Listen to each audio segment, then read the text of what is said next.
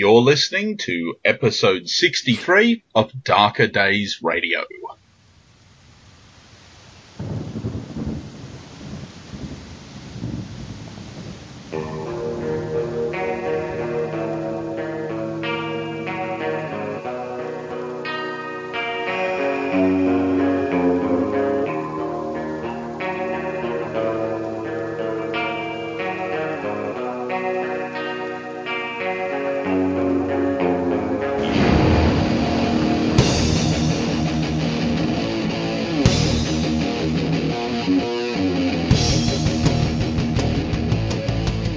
Welcome, World of Darkness fans, to another episode of Darker Days Radio. I am one of your hosts, Adrian, and joining me on the mics tonight are. Hi, this is Becca for Darker Days Radio. And this is Mark. Good to be back, folks welcome aboard to the episode and I'm looking forward to the discussion tonight where we're going to cover things like the Midnight Circus sourcebook and we're also going to be taking a look in the secret frequency at cargo cults and how you might use those in your game. But before we start off, I'm sure that we've all been up to exciting things gaming wise. So I thought that I'd start with you, Beckett. What you been up to? Um, honestly, for that's the last month and a half, uh, um, absolutely nothing. nothing game related at all. Uh, my group's been on hold just because of you know work. All until last night, where we had our first game most of the people being back. There was a Pathfinder Society game. We ran something called, it's a series called the Blakros Museum, which basically the players go into this haunted museum and mess around and, or as is more true the case, get messed around with. And it was fun. It was interesting. A couple new, brand new players. A little glimmer of hope that one of them might actually run World of Darkness for me. Oh, very cool. that will be uh, I don't I may have mentioned this before. I've actually never played World of Darkness. I've always run it. I'm actually very excited about that. And then of That's course, a real treat. of course, I'll have to wait at least another month because I'm about to be gone for work as well. So now that I've got that little glimmer of hope, I have the temptation of having to wait for it to actually maybe become true.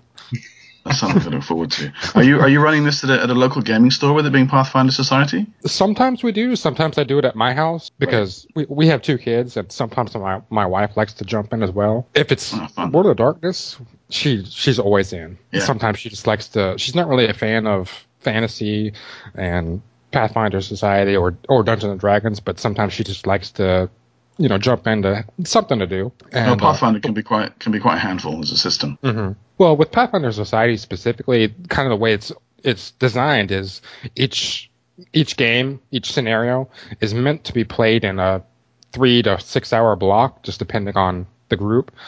And it's kind of like a single, you know, it's got a beginning, middle, and end, a conclusion. So the entire session is one adventure that you know that is completed and they're not really attached to each other at all. Sometimes there's some some bleed over. Like i mentioned the Blakros Museum there's actually five of them that all take place in the same location with re- reoccurring npcs but they're not you don't have to have played any of the previous ones to jump into it. But it's kind of cool if you have. It, it is it is. Um, yeah nice. especially just because so many different nightmarish kind of outbreaks happen in that yeah, location. Yeah. I've, I've run a fair bit of Path, fair bit of Pathfinder, uh, but I haven't actually touched it for a year or two. It's just been oh, yeah? uh, all World of Darkness recently. Yeah, yeah. Mm. That's good fun. Yeah. I wish it was all World of Darkness. so you, you're basically saying you're playing Pathfinder, but you're thinking about the old World of Darkness. I am. I am one day. The group that a couple about two months ago we'd started out playing Vampire the Masquerade. Most of them are back now, so we can actually jump back into that soon. And uh, I know a couple people are really looking forward to it. They really enjoyed what what happened so far, and they definitely want it to continue. Kind of see how it plays out. You posted on the on the forums a little while ago that you had a, an introductory session of Vampire the Masquerade. Is this for yes. that same group, or is this uh, something something else? Something else? Yeah, it's the same group. It's just we haven't been able to play since that original one. Yeah. And it's it's something I just kind of made up. It's both an introduction to the World of Darkness and also to Vampire the Masquerade. So the idea is kind of it's similar to uh, a couple of the early published adventures like Ash to Ash and um, another one I just picked up wasn't actually White Wolf. It was like a third party published book for Vampire the Masquerade called uh, Blood Nativity. That's what it is. Oh right. And, wow. Cool. And in both cases, it's like okay, you wake up and you're a vampire. There's a little bit beforehand, but the idea is that you kind of explore the world and also being, you know, a vampire. And you could easily, you know, switch this to, uh, you know, you wake up and all of a sudden you're you're an awakened mage or a changeling or Yeah. you died last night now you're a wraith and it, it's kind of the whole point is to kind of explore the world as you go and kind of learn. So everything's kind of like it's got like a, a slight fog of war, and as you play, you kind of expand, you know, what your characters know and can perceive around you. cool. With that Blood Nativity, it was produced under a special license with Atlas Games. hmm Mm. Uh, Bit strange in that. yeah, I wasn't clear. Was that actually? I know it wasn't published by White Wolf or Onyx Path now, but I wasn't sure if that was like an official adventure or if it was something else somebody wrote that was just that well done or. I don't know the actual history behind it because just in the front cover of the book it actually just says produced under special license by Atlas Games and the the product code is actually an AG product code rather than a WW. So if you look at the complete list there's a PDF that White Wolf produced nearing the end of the run of World of Darkness it acts as a complete checklist, or if you're like me, a shopping list of all of of all of the old World of Darkness books, and Blood Nativity does not show up on that list. No. Oh wow! I remember some. It was some years back. It was still White Wolf days, and it was still when they were publishing like the second edition and revised era. They had a checklist, and I remember seeing that, and it was like the one book I had never ever seen before, and I, I kept looking. This is you know this is back when before Google and internet was really not very uh, searchable. So I kept trying to find a reference to this book, and I could never find it. And then about three months ago, I noticed it popped up on uh, DriveThruRPG. And Oh, Mm. okay. so I just I picked it up, and it was uh literally the first time I've ever actually seen this book. Well, it was, Cool. it was published in 1991, so we're talking very early in the run. Wow. Okay. Yeah. Wow. Right. So that's pre-werewolf even. Yep, very much so. I'll have to But check that it's actually- Is it, is it, it's- it's, it's in print, is it? I don't know if it's in print because I got the PDF. I want to say that because, as far as I know, it just just kind of appeared. Mm. I want to say they would probably put it on print on demand, but it's only Okay. like twenty or thirty pages or so. Yeah, I'll give that a look. Um, I'm taking a look at my copy here. It's 16 pages. Okay, Oh wow. Yeah, okay. and it's got that really really old school art, Mm. kind of mm. the defining you know defining original World of Darkness art, which I liked. I'm, I don't mean that as a bad thing. I just it's it's pretty distinct. Yeah. Right. Okay.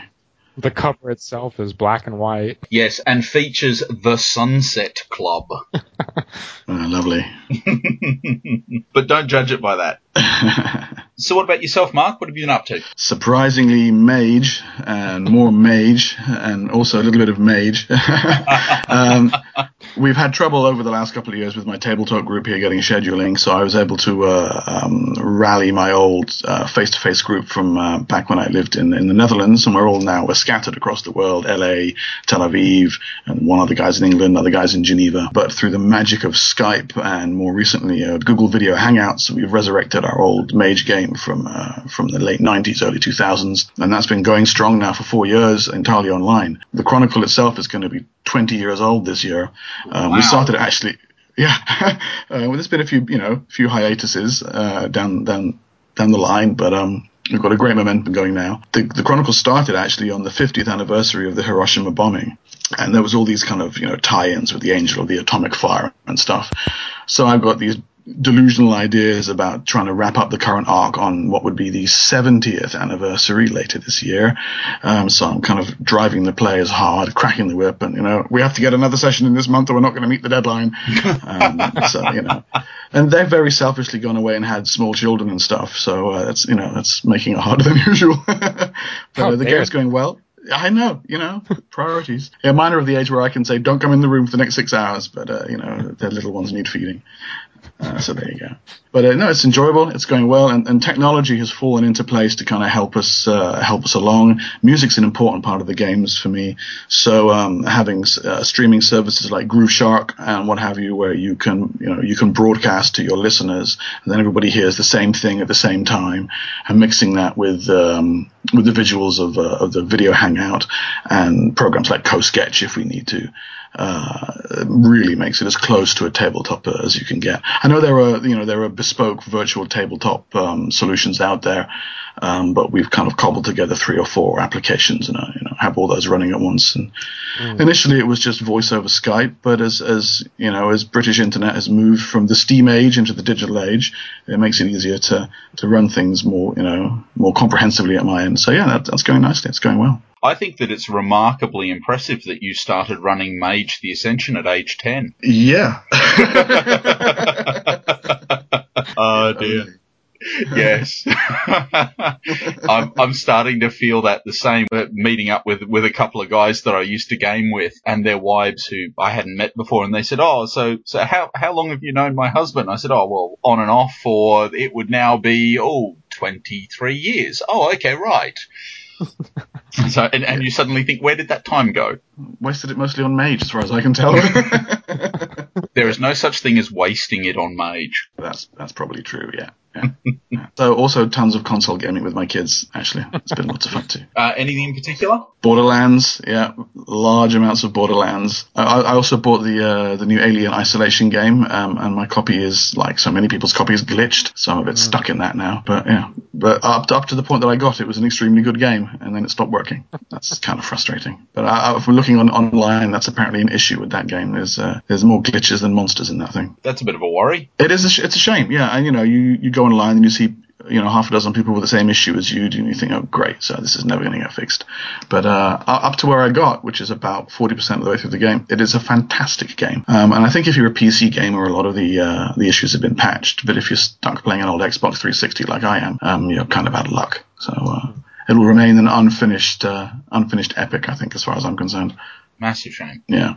And what about you, Adrian? The last month has been a bit of a resurgence for me because I've spent the last four years with no gaming group whatsoever. You know, not getting an awful lot of gaming in whatsoever. Over the last probably four to six weeks, I've signed over vast amounts of my paycheck to Fantasy Flight Games. Uh, I'm thinking of just doing a direct deposit into their bank account every month. It'll, it'll, work out much easier because at the moment I've been able to get in some games of X-Wing and uh, doing the living card game thing at the moment. So I've got Lord of the Rings, Android Netrunner, and the Star Wars uh, living card game, all of which are absolutely fantastic. Uh, I got into the Lord of the Rings one because it actually has got a solitaire mode as well as up to four players, and it's actually a true cooperative game. Wow. Interesting. Uh, so you actually play against the deck and against the quest, but you do so in a truly cooperative fashion.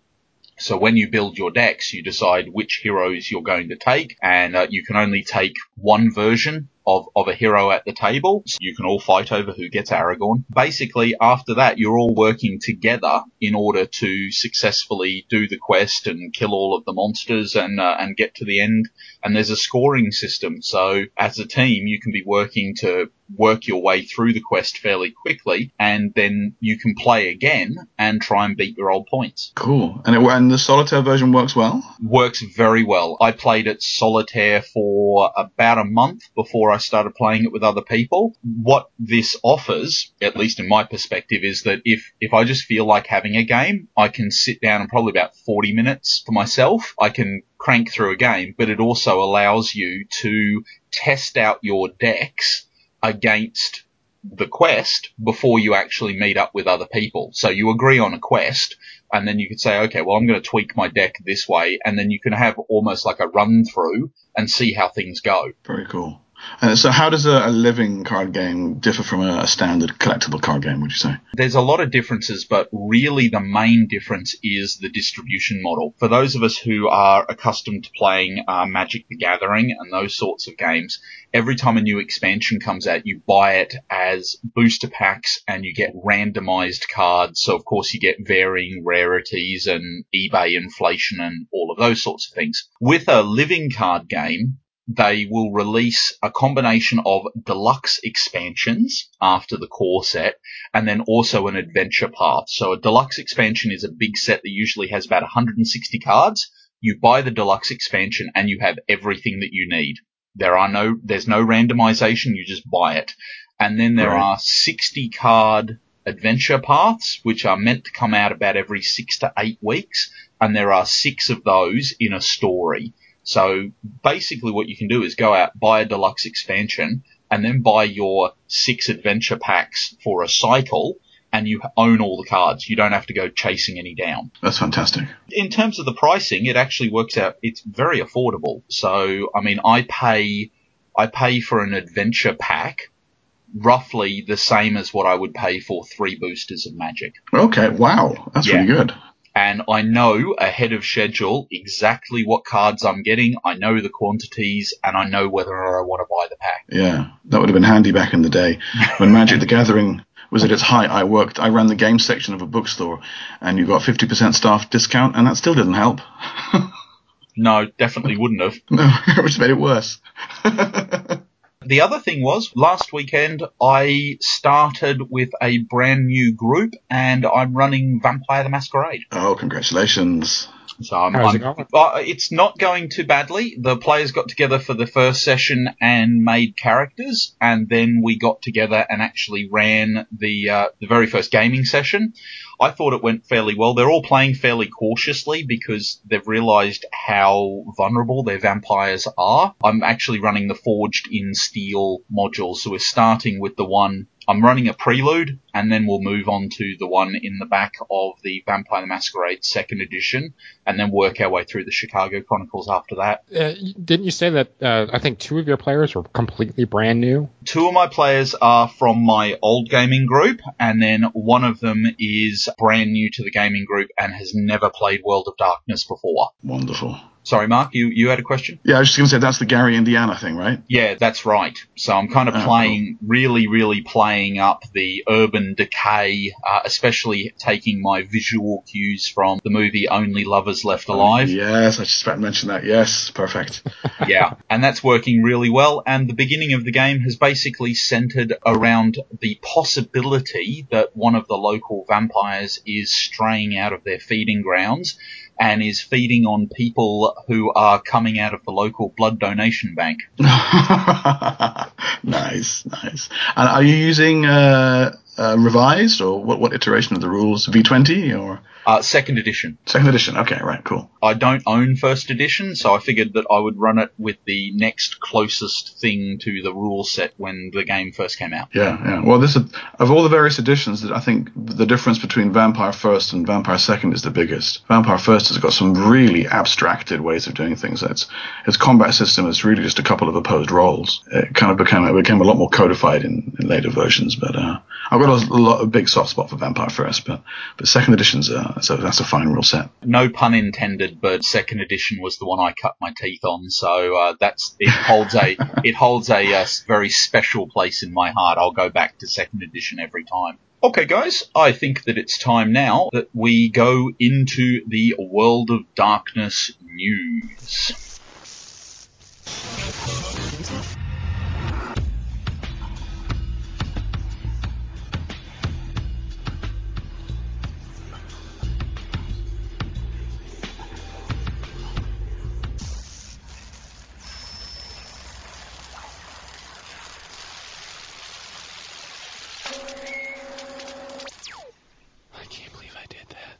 Taking a quick look at the Onyx Path publishing site, uh, the main one that I want to draw everyone's attention to, and it should be no great surprise, is a post from Matt McFarland, which is saying that they are starting work on the development for Changeling 20th Anniversary Edition. Uh, He put Yes. yes, he put that out in a post in early March, and when a few people asked some fairly pointed questions like, "Are you the developer?" and "Is work starting?" he answered yes. So we have Matt McFarland as the developer for Changeling 20, and hopefully we'll be seeing something else coming out of this very soon. Yeah, that's fantastic news. Was, uh, and he announced it with announced it with a Shakespeare quote, if I recall correctly. So He most certainly brilliant. did, Yeah, which is ha- which is how one does things with Changeling. yes. The other news include uh, that if you're cha- if you're a big fan of the classic cover art of the World of Darkness, it is now possible to get a lot of them on T-shirts. So, for example, if you wanted the front cover of Book of the Wyrms Second Edition, or Caerns Places of Power, or even Horizon Stronghold of Hope, Initiates of the Art, or Technomancer's Toy Box, then you'll be able to get all of these on a t-shirt from here. So what I'll do is put a link to that in the show notes. If you want to take a look at the Onyx Paths Redbubble store, you'll find all of those t-shirts there. There was a, a post a couple of weeks before that with some t-shirt designs that had the craft symbols um, for Mage the Ascension, and this was a big thrill to Mage fans uh, because these it kind of served as a preview of symbols that are going to be you know shown in Mage 20. Some of these crafts didn't actually have symbols before, so the first place you get to see them is on a t-shirt design, which is really exciting. Interesting. Yeah, I know on yeah. uh, DriveThru also kind of it's not t-shirts, but it's kind of related. They've been doing a lot of posters recently uh, the last mm. two or so. And they kind of range from everything, both classic and New World of Darkness. And uh, I haven't got any of those yet. I'd, I'd like to see what the quality is. I, I was thinking the same thing. They look cheaper than even like the shipping cost for for the physical product might be. But uh, the one for uh, Boston oh. for the new the new Mage, that one looked pretty interesting. Something you might that's actually. Cool, that's a cool image. Yeah, that's yeah. a cool image a lot of them look really nice, and I, I thought it was just interesting because all of a sudden it seems like they were just popping up out of nowhere, and there's a lot of a lot of options. Well, I, I, know in all the Kickstarter surveys they ask what would you like to see from Onyx Path, and I've always typed in posters. So now that you know, now that we're seeing them, that's great. That's yeah, that's really good. Excellent. Uh, so obviously there's more than just you requesting posters. Yes, yeah. I'm not trying to claim credit for it. no, no, most certainly not. No, most certainly not. That, that would be if, if, that's if that's true though, then I, I, can think of a few more things that I would write down. But no, it's probably not just me. I was thinking that if we've got you know Eddie Webb sitting over there saying, "Well, Mark wants posters, give the man posters," I have a list of things that I will pass through you. Good, good. you can pick up the special bat phone to Eddie Webb and, and place a couple of requests. the wad phone. For New World of Darkness, the release of the Fallen World anthology in print has occurred during March as well. In this, you'll find 12 short stories, eight which are original to this collection, and they've got a fine uh, selection of authors. Most of the names here will not be of any surprise to people familiar with the New World of Darkness, so that's available as well through DriveThruRPG. Speaking of Kickstarters, um, there has also been couple of posts in recent weeks about Mage 20th um, with Phil Brucato nearing the end of his, his first kind of uh, first review pass of it, and we've been getting little snippets of, of uh, art preview. Um, the art looks gorgeous. Looks at the the layout. That they posted a couple of previews of the layout on the Kickstarter page. It's been such a long time that you know any little bit of drip feeding sends us Mage fans into a, a real frenzy over that. And so hopefully we're going to see a backer PDF sometime in the next month or so. Um, yeah. So that that would be fantastic. That'd be yes. As of this recording, last night I received that that uh, Kickstarter email update, and I was I was busy at the time when I read it, so I was just scanning through. I could have swore it said the initial PDF version for the Kickstarter patrons was out, so I was spending like a minute seriously looking through you know, looking for a link, and then I went back and reread it, and it's like, no, it'll be out soon. Damn it. Are they going to be taking the same approach as they did for the Dark Ages Kickstarter, where they'll release the PDF to the backers and then use that as almost a quality assurance process? Yeah, Rich Thomas said something along those lines. Yeah, yeah. Which would be I nice because the open. Sorry, go on, Beckett. I was saying, I just, I said I hope so. Well, the open development approach for Mage has not been as open as, say, for example, Dark Ages has, or Book of the Wyrm has, or some of the other stuff. We haven't received, you know, the, the, the raw text. There haven't been regular previews of some of the meaty content. And Phil's posted some snippets up here and there. In fact, uh, you can uh, find a 60 odd page compilation of all of his various previews, but there's been very little crunch, really, a very little uh, sight of what the actual rules are going to be. So, yeah, uh, salivating in anticipation would not be an understatement where this is concerned. Do we have any word on whether or not the index has been completed? Index? They, they don't need an index. it's only 600 pages long. Actually, one thing I hope that they do do, especially on the PDF front, is something that really, really annoyed me about the the V20. I hope they break it up. So in the V20, they actually broke it up into three separate sections. There's the you know chapter one, chapter two, and chapter three, and each of them in themselves are almost you know an entire book, like 200 pages. Yeah. I hope they do this with the Mage as well. They did it for the uh, Mummy the Cursed for the New World of Darkness. So you can actually download the three different sections separately as their Oh, own nice. PDF files. Oh, cool. That would be so nice because reading on, on a tablet, every time I open up the V20, it takes it takes a little while for it to load the book. Yeah, my Werewolf is, is my Werewolf PDF is really slow like that as well. Actually, my V20 is okay, but the, the Werewolf one takes ages to page through it. So again, if you have that uh, secret little wad bat phone out, Uh, actually, the first time the V20 came out, I was actually deployed, and the reason I came I came up with this idea is because it took forever to try and download that book. I, I was literally trying for about a day straight trying to get the book because every time it get to around 60%, I would lose internet connection and have to start all over again.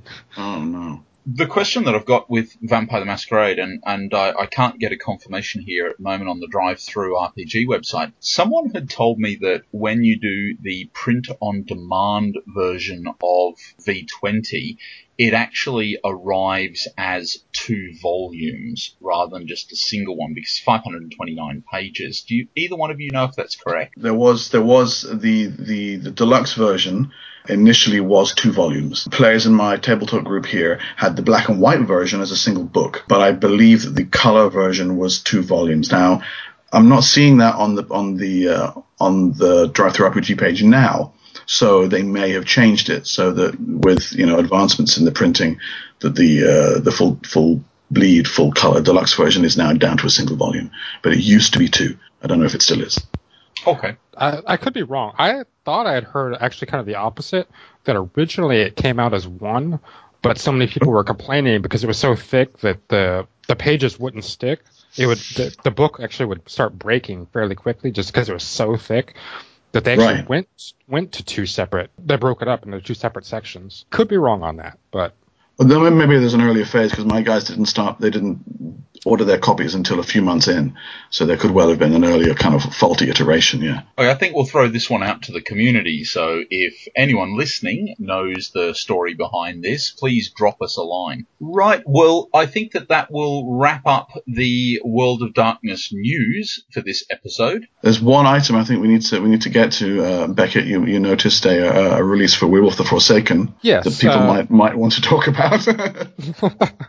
It's true. Actually, there was a couple I noticed recently. The it's not new, but the uh, God Machine Chronicles for the New World of Darkness just went. It's probably over now, but they dropped the price on it for I think it was like Dungeon Masters Week or something. Um, Oh, yeah, so I picked I, I picked that up. It was it was actually really cheap. Uh, for the time, it's probably over now. And then, like you said, Werewolf Second Edition has finally come up, um, which also probably means, in relation to the Mage the Ascension, Mage Mage Second Edition may be coming out too soon. Mage the Awakening. No, no, I mean for Mage the Ascension, you were mentioning that the M20. Oh right, right, I'm right. thinking Sorry. Yeah, Mage. yeah, yeah. I'm thinking Mage Second Edition may come out fairly at the same time, maybe. I haven't heard anything official, but just speculation. As far as Forsaken Second Edition, it looks like the pre-errata version, like we were talking about with the Dark Ages 20, where they have a pre-version so people can kind of look it over, catch any errors. That's come out. Not only backers can buy it, it's actually open to everybody, I believe. It looks like this, as well as kind of introducing the new updates from the God Machine Chronicles to the new system mechanics and rules. They've also included the from the original Werewolf Forsaken, the Indigo Chronicles, which kind of gives the, game a bit of focus. One of the complaints of the original Werewolf the Forsaken was that it was like it was a really interesting read, and it had a lot of of material in there, a lot of hooks, or actually not not a lot of hooks. It had a lot of like beautiful mechanics. It kind of filled out the world a lot, but after one read the whole book, there was kind of this idea of like, okay, now I've read it, now what? what do I do with this? The Indigo Chronicles kind of introduce a little bit of a uh, a little bit of a story. Well, the Imogen Chronicles sound like they sound like an interesting uh, approach to the game. I, one of the things I've been reading um, is that a couple of uh, of the uh, of the fans have been looking through the uh, through the second edition have been saying that um, some people find it almost too positive that a lot of the traits that they thought made the Forsaken actually Forsaken um, are less prevalent in the game and uh, that, that, that is a more of a heroic slant to it. Um, but I haven't seen the Imogen Chronicles yet, so I, I, I can't speak to that personally. Oh dear. I don't know how to pronounce it either. For those of you at home who are wondering why we're laughing, when we put together the show notes for this episode, there were several different spellings for the Idigam Chronicles. And so, uh, yeah, obviously that's come through to the recording itself. okay. not called Imogen? Imogen might be an NPC. Good. Excellent. Who wears something indigo, I'm sure. that makes sense. Uh, and the last kind of big bit of news, uh, again, New World of Darkness related, they've done another Kickstarter recently that funded for the New World of Darkness Dark Ages or not Dark Age, uh, Dark Eras. Dark Eras, which yeah, yeah, yeah. Kind of similar to how in the the old World of Darkness there was, for example, there was the Dark Ages, the Victorian era. For Mage, there was the Sorcerer's Crusade, kind of the Renaissance era. This Yeah. it's a book that's uh, just a compilation that for all the games, and it introduces one or two alternate timeline settings for each of the games. Looked incredibly interesting. I'm definitely getting a copy of that. Mage in uh, the era of Alexander the Great and the Stone Age, if I recall correctly. Fantastic. one of the things I didn't I didn't actually kick back this one. I wanted to, but just financially couldn't. I was reading some of the extra like uh the things you unlocked if they got to certain price amounts, and Mm. they one of the things that they did with this was introducing new chapters for different settings. I think one of them was like Abrahamic hunter setting. Another one was uh, Napoleon uh, Napoleonic mummy, I believe. Wow. I could be wrong on that. For each of the new backer rewards or Kickstarter backer rewards, there was like a new setting they were going to add. And it got to the point a little bit earlier on, I think, where they were actually asking the community what setting they wanted. So that yeah, there was like a voting thing. Yeah, yeah. Mhm. I thought that was a really, really interesting way of doing things. The two that are of interest to me are the Changeling the Lost one, which is called Lily Saber and Thorn, which is 1600s through to early 1700s, which is under the reign of Louis XIV. Uh, I think Oh. Changelings plus Louis XIV, absolute win. The other one is the Geist the Sin Eaters, and this is more for actually the person writing it, because Geist the Sin Eaters will be 1950s New Zealand, written by Cam Banks, which, uh, if you are familiar with Cam Banks' work, he's predominantly worked on things like uh, Dragonlance in the past, but lives in New Zealand and uh, jumped at the opportunity to showcase the islands. So I'm, I'm very much looking forward to reading more of Cam Banks. Yeah, his his his uh, D20 era stuff was great. He did a, if I recall correctly, he did a great supplement called Heroes of Horror with uh, Ari Marmel, who's also um, you know old old old World of Darkness alumnus. So uh, I'm interested to read that. I'm always interested to see, especially when writers cross game lines and to see what actually ends up happening because it's interesting you, you mentioned Ari Marmel. He wrote a short story for Eberron, which is probably the creepiest Eberron story you will ever read in your life because it's one of those that you just have a bit of a think about the ramifications of what he puts in that short story. And I've always wanted to use it as a plot hook. So I think cross pollination always a good thing. Do you know what agreed. the name of the story was? I can't remember, but it was an anthology of short fiction, something like Tales of the War or Tales of the Last War, something like that.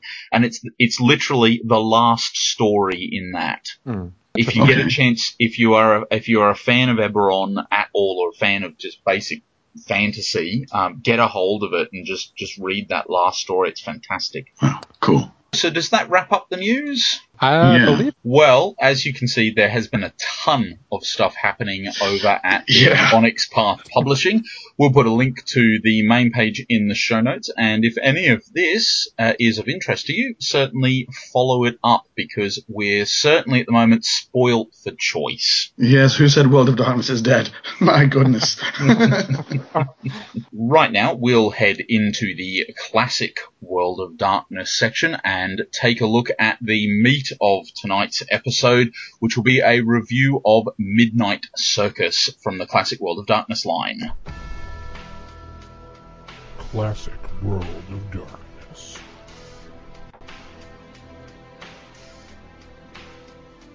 So tonight we're going to take an in-depth view of the Midnight Circus book, which was published in 1996 for the classic World of Darkness line. What it tries to do very, very much is to weave together all five of the larger game lines of the classic World of Darkness and give a setting and a series of antagonists who can all interact across those five game lines.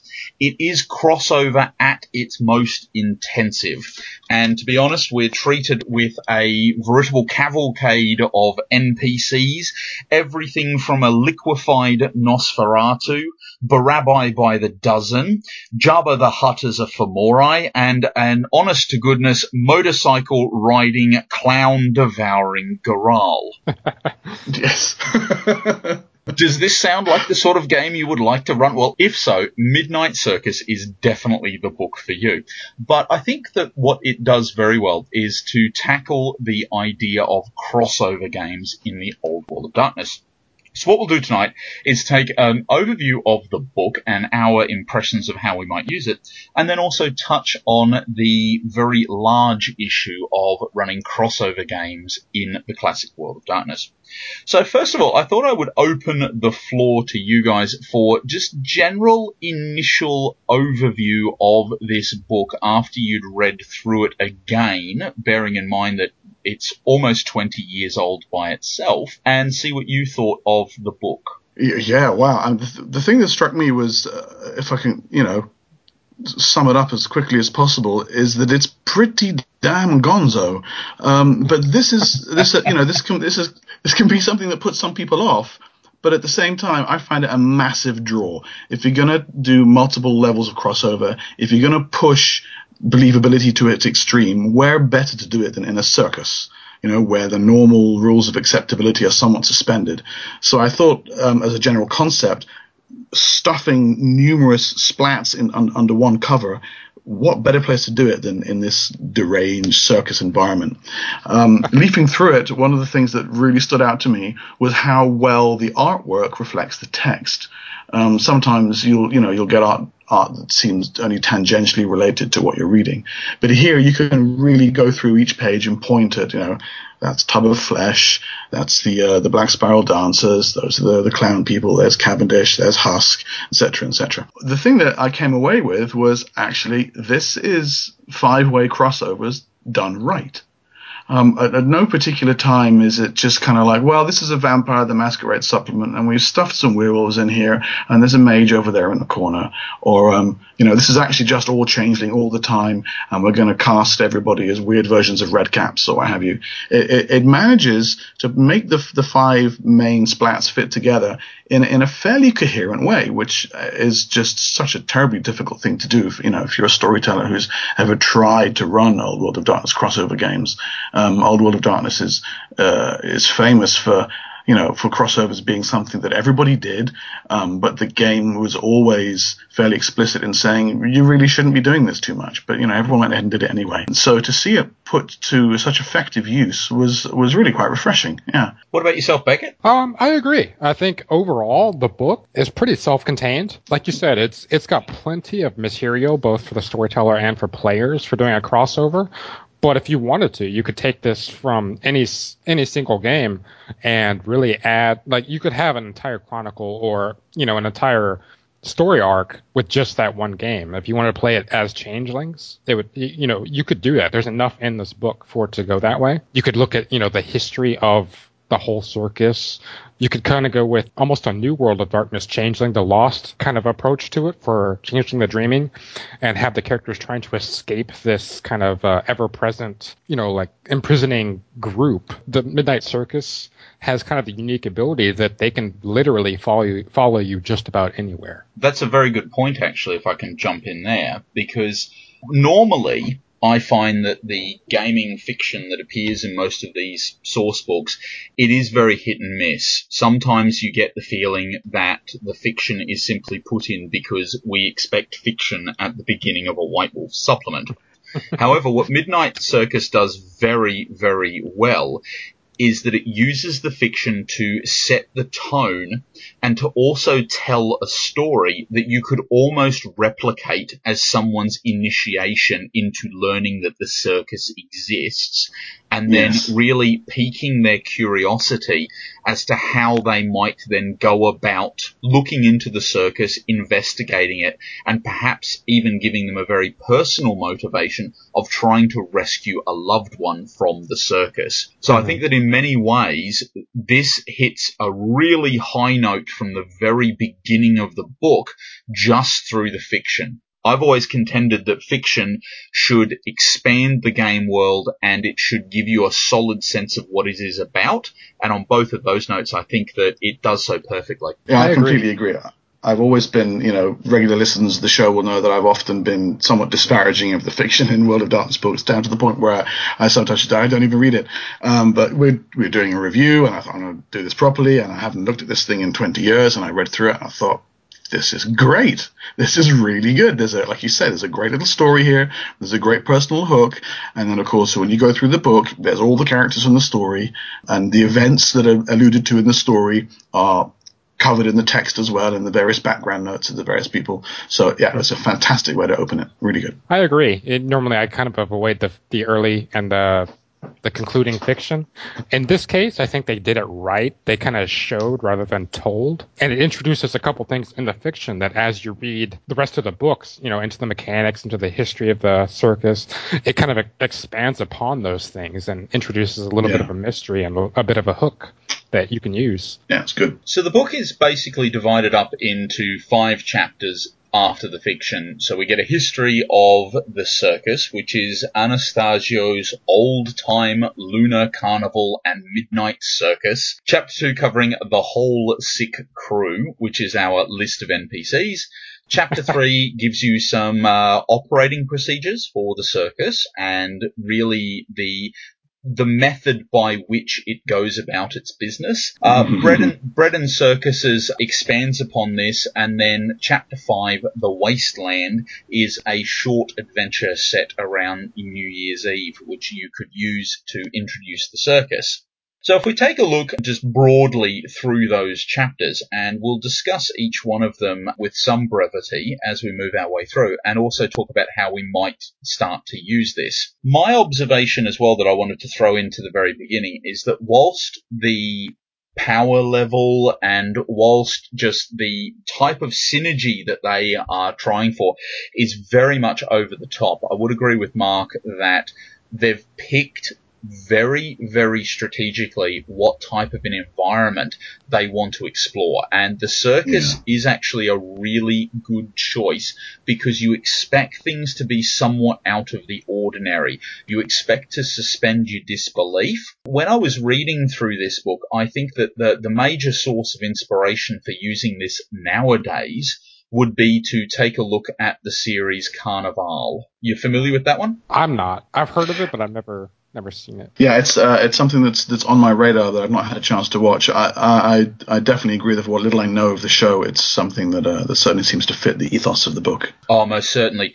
Carnival essentially follows a carnival during the Great Depression, and every single character there fits sort of very, very strongly the traditional circus motifs that you would expect. So you've got the strong man, and you've got the bearded lady, for example, and you've got the snake man, but underneath it is a very, very strong supernatural theme and the idea that the people who have actually got real power in the circus have had to trade something in order to get it. The Right, notion, right. the notion that no power comes without price is strongly prevalent through both of the series.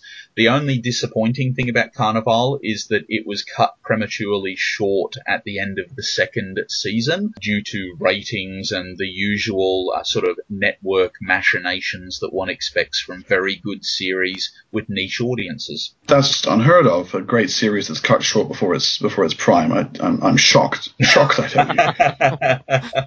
it Ah. never happens. I got a lot of the same kind of feel, but uh, um, going back a little bit, it reminded me an awful lot of something wicked. This way comes, you know, both the original book and the uh, the, the movie.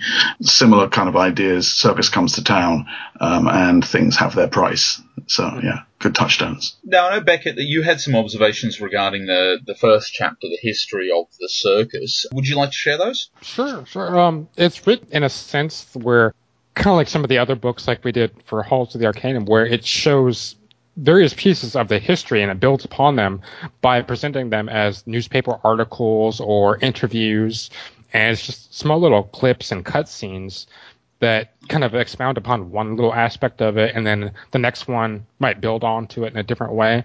It talks about how the how the circus goes back ages. You know, we, there's no actual specific date given, but the history basically back to the beginning of time. And depending on what game line you are using as kind of the truth, I guess, in the world of darkness, if you were using this, um, that could be, you know, like back to uh, Vampires Enoch, or it could be when the first mages awoke, or it could even be like pre-existing to our world for the, you know, Arcadia, whoever, you know, whatever time that came into existence, if it ever came into existence at all. Maybe it existed for all eternity. Some of the snippets, you know, talk about how back in the Roman times, on the vampire side, one of them goes back to early first and second city time era, at least some of the ins- insinuations. And then it, you know, it pops up to uh, 1857. It talks about more like 19, 1900s. Of course, this was written 20 years ago, so it doesn't go into the future, but it shows examples of what the carnival itself has been doing throughout history. I kind of like the idea on the, the mystical side uh, of it being a originally coming from a spirit named Kara that was kind of mistaken for Carnival, and it began as some of her rites as a way to protect humanity from the supernatural. And Yeah. part of her rites were about exchanging things. And over time, as different corrupting, malevolent spirits and and things kind of become attached to the carnival, it completely switches its focus. But at the same time, this very minor, almost dead spirit of car is is still present and still has a little bit of influence. I also like that it, this is one of the ways it begins to tie in all the different games, where both uh, well, werewolf definitely you start seeing how the, how werewolf as a setting becomes begins to influence the carnival in ways that would definitely start drawing in werewolf and you know either Garou or Black Spiral Dancer type characters that would be interested in investigating or even joining this carnival. At the same time, it's got a reference that could be either for mage or vampire with Apophis Yeah. being another kind of mastermind that's not completely in control, but is definitely beginning to influence the carnival. I don't know. I, I think it's really, really well done. I, I love the fact that the opening chapter is essentially a, a collection of handouts. Um, So you know, it's not a history that you have to try and drip feed your players as a storyteller in one, one way or the other. You could photocopy the book or print out the PDF if there's a PDF version that you have, and and here you go. Here's a newspaper clipping from the, from the 1800s, or here's an ancient stone tablet that talks about Namrel, the you know, kite. Um, Just really great way to make it easier on the storyteller to get this information into the game, and like you say, give hints as to what the circus has been up to over the years. Uh, Fantastic approach, I thought. It also kind of begins to explain that when this circus comes to town, bad things happen around it. But it doesn't really give exact, I guess, ramifications. It does leave an awful lot up to the interpretation of both the storyteller and the players. The one thing I wanted to comment on with regards to this first section, the history of the circus, is just the the style. I think works very well. I'm currently rereading uh, Anne Rice's The Witching Hour uh, at the Oh. moment, and in the middle of that book, it sidesteps the the main narrative and provides a series of Talamasca reports on the Mayfair family from down through the generations of both the family and also of Talamasca investigators. And it speaks about reports that they get from servants and private investigators and some of the slaves of the family and the like. I thought that it was a really good way in The Witching Hour of producing a really rich narrative that essentially gives you the history, but you don't necessarily feel as though you're being lectured at. And I see a very similar approach in the history of the Midnight Circus because it is very much that broken narrative and one that is situated in each time frame. So it doesn't make you feel as though you're reading the standard revisionist history in an old World of Darkness books, which to be perfectly frank, I usually skip. This one I was actually willing to read. Yeah, it's very very entertaining. It moves then to chapter two, the whole sick crew. And did you want to cover this one, Mark? Oh, where to start? Um, what struck me about this, and, and this is what I've used um, the book for mostly over the years. I've never run it. I've never run the uh, the Wasteland scenario. But if I ever need, um, a, you know, a quickly started up changeling or quickly started up NPC, um, this is the place to go. There are pages and pages and pages of Garou, changelings, mages, couple of wraiths, plenty of vampires, Fomori, kinfolk, Gurahl, you name it, it's in here. Um, so this is this is what I've mainly used the book for as a, a really kind of compilation of NPCs. Um, but what it does is the book breaks it down into um, into circles. Um, so you have the, the outer circle being the, the, the more lower powered or um, less influential members of the circus, and then you know the, the, the masters of the various sideshows, um, the uh, the factotums of the of the inner trinity who run the circus itself, and then finally the, the ruling trinity who are at present uh, a mage, a changeling, and a vampire. And the idea goes that the circus has had a always had a trinity running it, which reflects um, what you were saying, Beckett, about these three forces pulling in various directions: Kara, uh, Wyrm, and Apophis. But over time, who is in the Trinity changes. So the, the, the rulers at the heads of the of the circus change from, from time to time. So, for example, in here, the the vampire member is the most recent member of the circus, and he's still not quite sure that he's signed up to a good thing. Um, so you have this wonderful conflict is based around triangles idea, where the various influences behind the circus are pulling their mortal or uh, immortal representatives in various ways. And in this in this tug of war, uh, this opens up the gaps, as it were, for the players to step in and you know start getting their fingers in the pie. So while on the surface of it, you you do seem to have a a collection of antagonists here. As you read through the various circles of the circus, you can see that not everybody's motivations lie in the same direction. Um, there are there are numerous allies to be found, and there are places where where the player characters can kind of step in and exert influence and turn a part of the circus against itself. So as a as a collection of NPCs, this chapter is a, a great depiction of how to use conflict and allegiance and competing factions in your game. So even if you're not going to be using the circus as is, you can certainly use this, for example, to uh, I don't know model the supernatural population of a city and show how one group's influence and one group's motivations and desires will play off another one. A couple of criticisms: the the amount of NPCs and the amount of motivations and factions and what have you means that it could have done with one of those relationship maps. Um, you know, like they like they had in the old Chicago Chronicles books or uh, in um, Mage's Book of Chantries, where you have you know Porthos hates Charon, and um, the Janissaries want to fight with the Crucible of Thig, and etc. etc. Um, so that I think was missing because um, uh, after after my first read through, I sat back and I just thought, whoa, whoa, whoa, okay, how do I make sense of this? I'm going to have to go away and, and, and, draw a spider diagram or something. So yeah, that's something that I could have done with. Um, and my other main gripe was that uh, the high power mage, the guy who I've been waiting 60 odd pages to read about, is missing an Arete stat. like, what? The one most important stat in his entire write up, and it's not there. You can kind of look at his his spheres and know that he's going to have at least you know Arete five, but the power level of the book means that even some of the lower powered mages were given Arete 4, 5, and 6. So this guy's got to be at least a 7 and an 8. And that kind of that brings me on to my, my final point about this. And they, they do highlight this fairly in the book, which is that the overall power level is high. One of the first characters you meet in the outer circle of the circus, the uh, you know the lowly nobodies, is a Gurahl. Yes. Um, and you think, what? Gurahl? and he's just he, he's he's the, he's the bear riding a bike. What what am I going to see next? And that really does set the tone for this thing. Uh, and they do, as I say, they do call it out in the introduction to the book, saying this is this is a high powered supplement with a high powered adventure. And they make that, that excellent point that if you if you just run it, say, as a straight vampire game, or if you run it as a straight mage game, the characters are probably going to fail, which really empowers the concept of the book as a piece of crossover, um, namely that to, to get the most out of it as a storyteller, but more importantly, to get the most out of it as a player, you do want to go in there as a crossover group. And certainly, if you come to play through the through the Wasteland Adventure, um, stopping the, the the atrocity wave, it's not something you're going to be able to do on your own, just as a, a lone cabal or a lone coterie.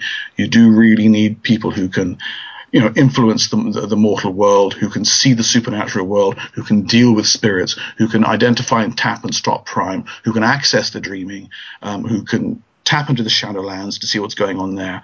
Um, so that that synergy, I think, comes across very well. Mm-hmm. I would agree with the, uh, the the sheer overwhelming nature of the NPCs because ultimately what we have here is 33 pages of NPC description, stats, background, motivations, and agendas and I think that can very easily get bogged down in all of this. What they have done a really good job of doing is linking existing lore to this book. So rather than making this just kind of the, the ultimate mashup book and we've thrown things in, there are little nuggets of information all the way through here. Things like, for example, the vampire that you just mentioned, Mark. That vampire's sire is Prince Villon which of course is the yeah. Prince of Paris. There are mentions of the seventh generation, which for those of us who know first edition Werewolf uh, will ring a bell. There's mention of the resurgence for Changeling, and even one of the characters, I don't have a problem giving this one away, is listed as being the last Croatan. Yeah, yeah. Um, which yeah, and they even name check they even name check Sascha Vykos too, just just in you know in case you're thinking there's a World of Darkness book that Sascha Vykos doesn't appear in. No, uh, he she is in here as well. Although there is a complete lack of Rasputin. Yes, no, this is true. There is no Rasputin. Well, that might answer the question why there's no Arete score listed. Devin Cavendish, your secret is revealed. we know who you really are. However, I think that for storytellers who maybe aren't as familiar with all of the five game lines, this is probably the most daunting chapter in the entire book. Up front, back in the introduction, it does say, here's a list of books that will be handy to have in order to get the most value out of this book. it's a fairly daunting list. Weren't we talking about a World of Darkness checklist earlier? yeah. Yes. And I think that even though it says in the introduction, for example, if you don't have a copy of Changeling the Dreaming, then substitute something that you think is appropriate. The problem with that statement is it presupposes that you you well you, you take one of two looks at the NPCs. On one hand, you could simply read through an NPC's background and say, okay, I've got a bit of a gist about what this character is about. What are some powers that I think that this person would have in order to achieve their goals? And you could substitute some in there. The second line of reasoning, however, is a little bit more vague, which would say that in order to substitute, you would need to actually have a solid idea of what the skills, powers, and talents actually do in order to look for substitutions. At which case, you may as well just use the character as it is and do a little bit of research. So I feel that in, in this chapter, one of the things that, I mean, by necessity, they had to create each one of the NPCs true to form and true to the setting which it inhabits. But on the other side, I think that it makes some of the concepts here a little less accessible to people who don't have that stack of books to cross check. Yeah, I was really impressed by that uh, as I was reading through it. I was, I was think I thought several times these guys really know their stuff, the writers, and of course Ethan Skemp is the developer, so you can, you know, you know that he's going to have exercised a really fine eye over the top of it. Um, but yeah, it all rang true. The, the stuff on, on the changelings and the way that they use, um, as one of the characters, uh, has a, give, gives glimpses of Arcadia to, to lure changelings to, to do her bidding, or, um, the way that they, the way that they play the, um, uh, the whole son of ether. There's a, a, crazed kind of son of ether former technocrat. So you know, prior to the sons of ether defecting to the traditions, he comes from that era of the sons of ether, mm. which is a great little nugget in there. Um, mm-hmm. So yeah. But then, as you say, if you're not overly familiar with all this, it's just a little bit esoteric. So yeah, it's a, it's a challenging piece of work. But I, I think it's the kind of thing where if you really are uh, an old world of darkness aficionado and you have the kinds of bookshelves that we have, um, you're going to get a lot out of this book. That then brings us to the remaining chapters, which give us an overview of how you might like to use the circus within your own games, as well as giving us really some of the stock standard pieces that you can expect to find at the circus. For example, it gives you Koba's progressive clown show, which is it's, it's a true World of Darkness fair in that it it is truly beguiling and somewhat disturbing at the same time. I'll, I'll let listeners have a read through that section all of their own. But the aforementioned motorcycle riding, clown devouring Gurahl makes an appearance here. We have the World of Darkness take on the Tunnel of Love, uh, which is a truly disturbing place run by a cult of ecstasy Barabai. Those two things should give you a bit of a tone on, on how it actually works. The other one, of course, is Xanadu's Mirror Palace, and you can see already that the authors have taken great pains to look at what we normally find in a sideshow or a circus and have then put a particularly dark spin on them. And uh, mirrors, for me, hold a hold a particular place in the world of darkness. That they are inherently creepy. They are something which features in the folklore of an awful lot of cultures, and is something that you can get a lot of chill factor out of. So the book does quite well in these sorts of things, as well as giving you things like the merry-go-round, for example, as just a, a very short write-up. Overall, they've given us a very good overview of the types of things that you would naturally expect here, and then a lot of really good ideas on how you might use them within your own chronicle, and some of the denizens that you can expect in any of these sorts of places. Now, my question to you guys is, did any of these places really stand out to you? For me, the uh, the one you just mentioned, Xanadu's Mirror Palace, really stood out because kind of regardless of what exactly you do, how you run or use the Midnight Circus, it's kind of a place that I think you could initially start out kind of uh, hinting and showing different aspects of, of horror, playing upon the whole reflections, and then like if you were playing a mage game, you could do different uh, aspects of like altered reality and play upon what the characters see, play upon things that they see out of the corner of their eye or whatever. But one of the things that is really, really interesting about this, and I'm not going to spoil it, but it ties in directly with some of the the circus's history in regards to the yeah. the last version of the Infernal Triad. Mm-hmm. And there's an NPC here that you could definitely use either if you're trying to if this is an antagonistic group that your your characters are trying to investigate and take down you're a hunter for example or if you're actually members of the circus and you're trying to find a way to escape this NPC, who is a complete bastard, could be used to give you an edge on and even fill you in on some of the secrets of both the history of the the uh, the circus and also the current like political status and weaknesses of some of the higher ranking inner circle members. Yeah, well, I was gonna I was gonna mention the Hall of Mirrors as well, but I was gonna spoil it, um, but I, I won't Oh. now. uh, but no, no, I, I- I think I think it's a, it is a fantastic little environment um, because it is one of the most dangerous places in the circus. When you step into the Hall of Mirrors, you are in for a terrible, terrible time.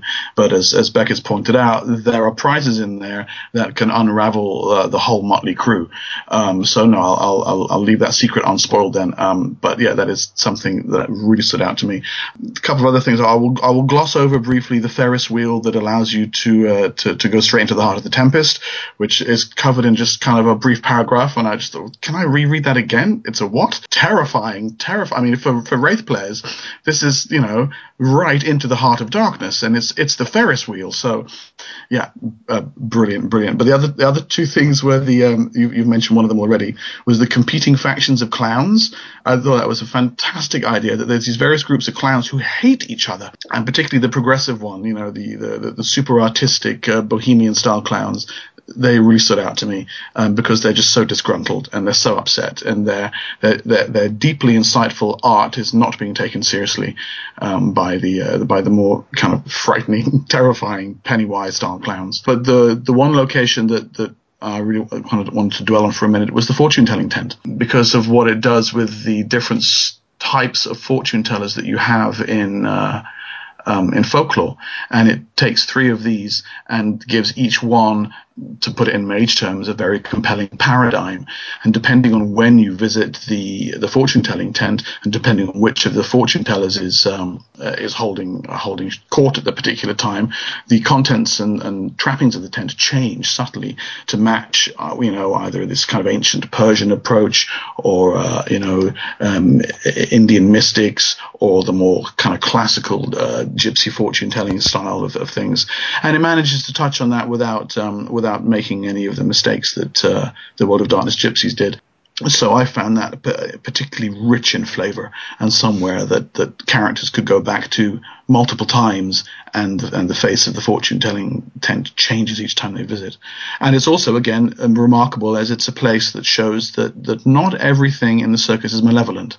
Um, there are aspects there that, that the characters can tap into um, to find support and to, to find to find sanctuary. You know, and in a place like the Midnight Circus, having somewhere where you can just catch your breath, regenerate your willpower points, if you will. Uh, that's extremely vital to have. Something that kind of caught my eye with that, you could kind of tweak it a little bit if you wanted to, and either kind of represent the three main fortune tellers as, like, for instance, the three hags from kind of classical fiction, Yeah, exactly. or Yeah. or for a vampire. And this could extend a little bit to mage too, but I think it's more well known in vampire is the different aspects of Lilith as the maid, the mother, and the the crone. the crone. Yeah, yeah, it's very uh, very strong in that regard. I think. And that level of customization, I think, is, is present through a lot of these locations by the very nature of the Midnight Circus, being that it is crossing all of the game lines.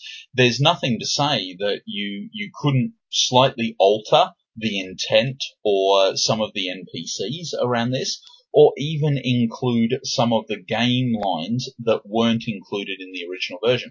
For example, if you decided that, that it would make perfect sense to have one of these areas run by Kuei Jin or by one of the Shemsuheru, then certainly you could do so. This gives you all of the tools and, if you will, the permission to mash up whatever you possibly wanted in here. This may have predated Kindred of the East, but there's actually one character in here, one of the first ones as well. Page 33, the, uh, what is The mine. Tamika, Mhm. Tamika, she Hmm. could very easily be substituted for a Kuei Jin instead of a Kindred, especially if she went with like uh, ah, what Dharma is it? The uh, Thousand Whispers is it? The ones with the masks? Uh, the ones that are constantly changing their their life. Um, Yep, you're correct. Thousand Whispers. Yeah. could be a really interesting take on her because she's kind of so insane. She believes that she's a character in a a fiction, and everybody else is kind of like a you know side personnel. Everybody else is an NPC. Yeah. what it then moves through is that after giving us a, a huge number of these locations, and I think importantly, uh, a number of way stations and sanctuaries, places where, as Mark mentioned, uh, you can catch your breath or replenish your power or at least just get a quiet place to try and figure out what on earth is going on. We're also treated then to some mechanics around how the circus starts to ensnare people. And quite rightly, these are snares, barbs, and investments. These are just little ways of the circus starting to get hooks into the souls of those who come through the front door. Some of it can be done quite blatantly, and others is done by deception and trickery. But what I like throughout the discussion of how characters are given snares and barbs is that generally speaking, if you look back over the encounter in which you are given a snare or a barb, you should be able to see that the truth was there all along.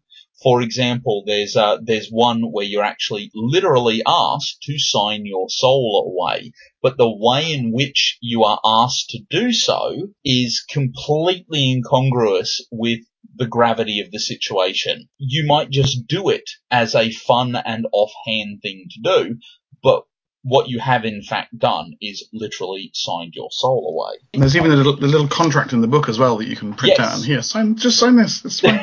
and I think at, at one point it actually suggests photocopying those and, and passing them around the table and just seeing how many characters sign them out of out of some sort of perverse joy.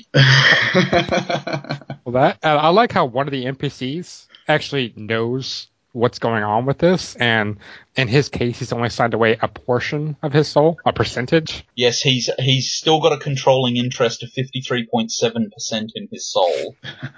I thought that was brilliant. I think that the subtlety that you could handle this with is certainly inherent in the book because, as I said, you can go back and you can see where was it that my character went wrong, and there should be almost a series of signposts along the way that you then kick yourself for not seeing, as opposed to the rather ham-fisted way that you can deal with this. And I will hearken back to uh, in Mage the Ascension the first edition Book of Madness with their idea of demonic investments. It was very mechanically driven and there wasn't a lot of advice around how to handle this with a certain amount of finesse. So you can see that the maturity has definitely come into the writing and the concepts around this slow damnation. And I think the, be- the book is certainly better for it. Yeah, it's one of my favorite parts of the book. That was the snares and barb system. Excellent piece of work, and the, and and it's the kind of thing that you can pull out and transplant into pretty much any game that involves gradual possession or gradual corruption. I was really pleased to see that. So after this, we then get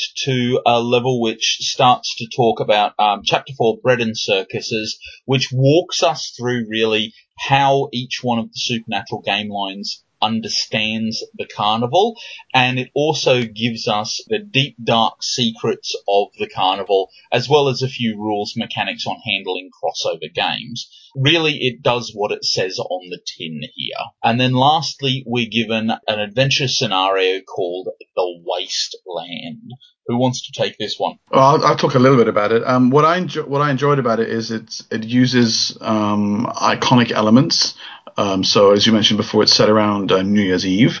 So there's a whole you know, there's the whole symbolic aspect of changing from old to new. But what what struck me as as as nice about it is it's kind of it's it's a series of timed events. So there's a number of NPCs that you interact with, and their motivations lead the characters through the story. But at the same time, there are things going off irrespective of what the player characters actually do. So this lends it a certain sense of urgency. Uh, and that's important to have uh, certainly something as powerful as the circus that this thing is going is rumbling along doing its own thing and you really need to move if you want to uh, to prevent the issues from you know the the atrocity wave as it's called in the uh, in the adventure from coming to pass. Which in and of itself by the way without giving me too many spoilers is a completely deranged idea which I loved. Um, being a musician myself the idea that uh, you can you know take musical expression and performance and turn it into this um, murderous sound wave that kills dozens of people. Yeah, great. Really, really cool. There's also, nicely, a little mini setting. The adventure itself is nominally set in New York, but if you want to take this uh, um, this wasteland, which refers to a, a particularly run down part of town, um, you know, to, to harken back to what you were saying, Adrian, about uh, about Detroit and only lovers left alive, um, this is something you can plonk down into any large urban sprawl where your game is set and uh, and use actually outside of the context of, uh, of Midnight Circus. So if you just need some inspiration for um, urban decay and uh, ruined, broken parts of, of a city, there's material here that you could lift and use um, as is, pretty much wholesale from the book. Um, so so that's nice. Uh, and then of course you you know you have the flow of the adventure itself, being driven by these these timed events, being driven by the motivations of the NPCs. So it's not something where you're necessarily having to to, to, to force the players through. If you use the the hooks, and it gives some some very good sample hooks to to get characters from various splats into the adventure, then the, the structure itself kind of pulls them through uh, without too much effort from the storyteller. Um, and then the way it resolves is likewise handled in a, a really uh, a really sensible way, showing how the various different supernatural groups uh, will tackle what happens at the end, will tackle the climax. Um, so uh, at all points through the adventure, um, it harkens back to the structure of uh, the rest of the book, namely in that it treats the crossover elements with uh, with a degree of, of respect and um, and a degree of use that you can you can put to put uh, put to use with ease as a storyteller. I'd completely agree with that assessment, and uh, even though I've never run the Wasteland, I think that it's set out very logically, and I think that it's set out in terms of how the rest of the book is reflected in this it's almost that the the preceding four chapters have kind of set the tone and set the way in which you would approach a potential crossover game, and then it gives you an actual working example. So it's a nice way of capping off the book. Yeah. That's good. So, in terms of final thoughts of uh, Midnight Circus, we, we've looked at whether or not we feel that it, it fits the world of darkness, whether or not the power levels are appropriate, and also whether or not the, the venue itself is the most appropriate.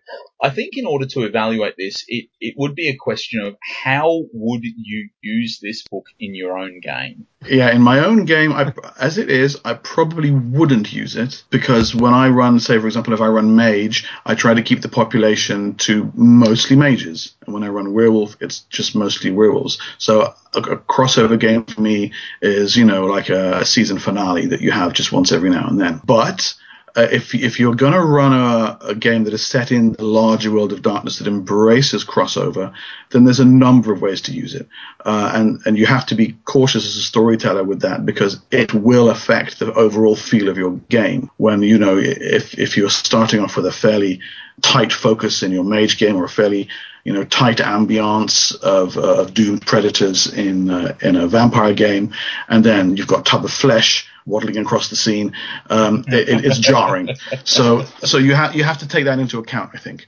But that said, if if um if you're going to use it, well, there's I mean there's a, a, few things we touched on already. The repository repository of NPCs that, that it is is is just great, and that's what I've used it for up to now. Um, the snares and barbs system the best things in the book. And Adrian, you know, what you said about the original Book of Madness, uh, it's completely true. Uh, in an early Mage game, I had a character who went looking for investments. And I was like, well, how am I going to, how am I going to play this other than she goes, please, can I have demonic armor? You know, uh, and you go, okay, here's your demonic armor. This system allows you to corrupt characters and uh, and uh, corrupt cabals and coteries and, and packs and what have you subtly. So you can have this kind of unpleasant uh, intrusion into the game without the characters realizing it until all of a sudden there's these horrendous things happening around them that's you know that's using elements of it without actually using the midnight circus itself. Um, so to use the circus itself, yeah, there's there's three main things that spring to mind for me, and the first one, of course, is the obvious one. It's inspired by the opening uh, fiction, which is a rescue mission, so that somebody close to the characters or close to one of their family members or loved ones has unfortunately been snared, has unfortunately you know, received a number of barbs and has been taken away by the circus.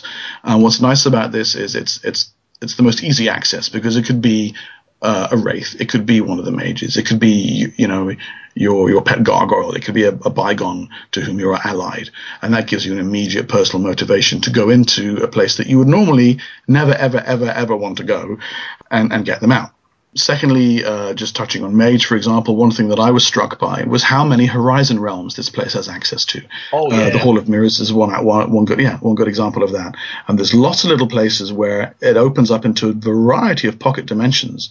So, for example, you may need to get um, the cranial nose ring of Billy out of one of these Horizon realms. It's been lost for centuries, and the only way to get to that place is to go through the Midnight Circus.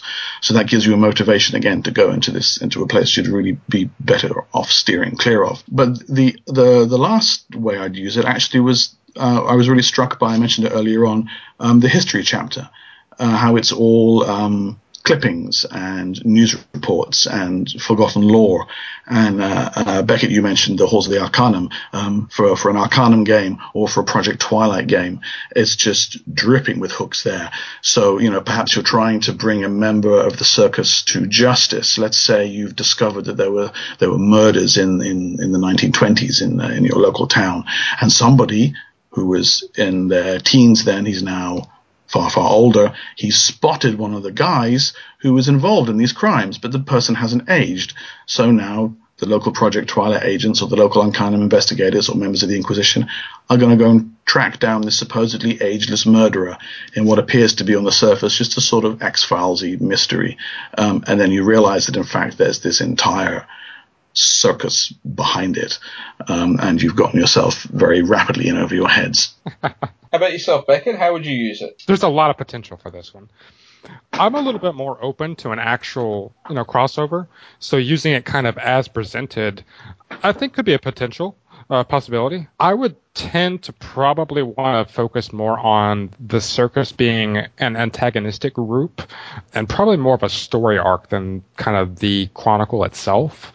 So like you mentioned, somebody close to the character is kidnapped or disappears around the chronicle. One thing that kind of struck me as very odd and with a lot of potential.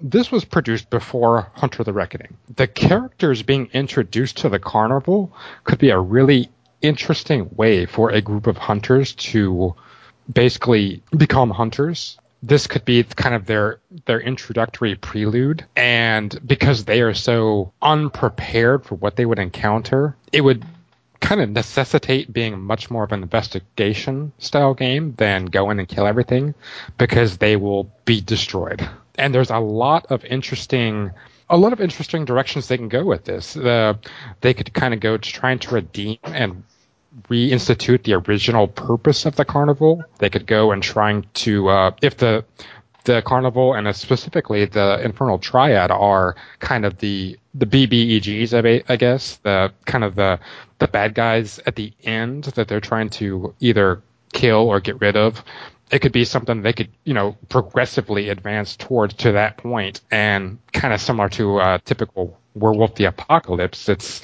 it's a battle that they're going to lose, but it's the build up to that final battle. I think there's a lot of potential for a normal crossover game where you know one person's playing a werewolf, one person's playing a changeling, to kind of highlight the different knowledges and worldviews that they each might have as they as they gain information and the history of the carnival or they interact with the various NPCs and just kind of play upon the idea of like a changeling might know or this might relate a lot more to a changeling's kind of uh, history and lore than it does to everybody else and what that character can bring to the game with that. I thought going back to uh, chapter two, chapter one, the introduction, and where it kind of explains the history.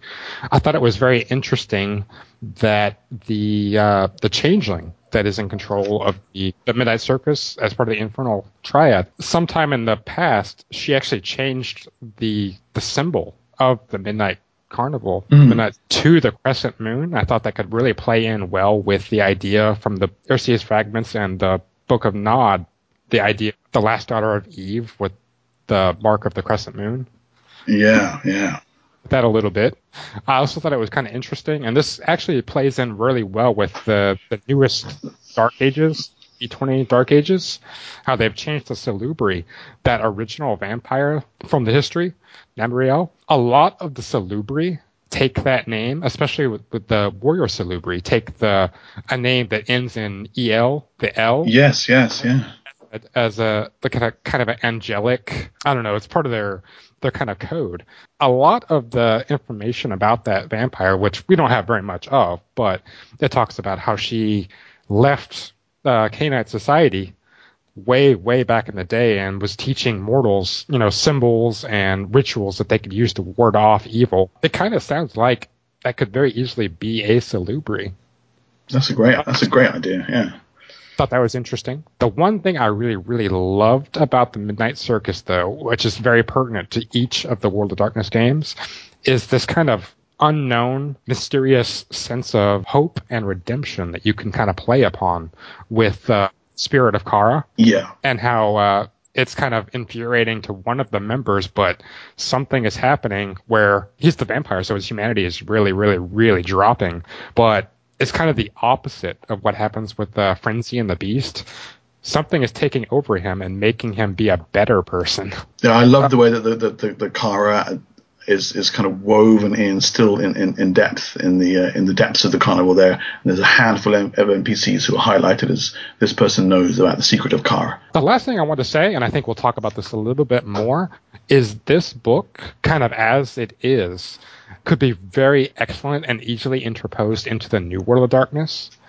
It already has an existing NPC that is a Promethean. The guys, the singers, they, you know, it'd be very easy to in, to bring the carnival into that game or to, you know, to transplant some of the existing NPCs into Geist or same with Hunter the Vigil. You could actually probably even make an entire new uh, sect or creed based on just around the carnival. Cool. I like all of those ideas, and I think that when we get to the New World of Darkness section, we'll have to explore those in slightly more detail. I've always been somebody who has shied away from crossovers, and when people talk about the, the old world of darkness as having this reputation for lots of crossovers and implied that that's part of the setting, I, I'm kind of a little bit lost because my experience has never been of a crossover game ever. So when when I take a look at this, it's more of how would I integrate it into a chronicle that I already have. And my, my three ideas that I have around this is that one is the rescue mission, which has already been touched on. I have thought about using this in um, one of my Werewolf Chronicles many years ago, where I wanted them to rescue a named NPC from the Rage Across New York supplement. He's a glasswalker by the name of Red Alert and he's uh, gone missing and has fallen to Harano. And I thought that the, the circus would be a really fantastic place to really play up how dangerous Harano is and then play up the redemptive aspect where you're trying to drag someone out of Harano against the backdrop of the circus. I think you get some very powerful scenes out of that. Uh, my second one would be I would love to run this game um, for mortals, but run it as part of an Inquisition chronicle. It would be a long exercise in restraint, but really it would be an interesting mix that if these guys were on the hunt for something that had cropped up in the area or something that they had been tracking, perhaps you could then have a bit of a crossover in terms of mortals where the Arcanum is feeding information to the Inquisition in order to uh, bring about some sort of act of justice, and then the Inquisition are going in to try and grab a single denizen of the circus and drag them out. My third one is an idea that my party has kicked around for years because we've run a series of very long chronicles that have resulted in very powerful PCs and the idea that we've kept kicking around is to, to run a short adventure where the players are allowed to look through their character folders and they can pick one of their characters from our previous chronicles and we would make a party based on the choices of the, the players. So I think that this, this would be a really good opportunity to get an idea like that up and running where you say, well, I'll, play the character I played in our Mage Chronicle, or I'm going to play the character from our Dark Ages game, or I'm going to play the character from our Werewolf, and just as a, a one-off, you bring all of those guys together and run this as a session. Yeah, that would be fun. There you have it, folks. An overview of the Midnight Circus, and hopefully we've begun a discussion about crossovers. It's a massive topic that we could devote a number of episodes to. So if you'd like to discuss this on the G Plus community or drop us a line, uh, certainly do so because we'd love to hear how crossover has been worked into your own chronicles. It is time to move now to the secret frequency, and as I like to say, everything is better with Colt, and that includes the secret frequency.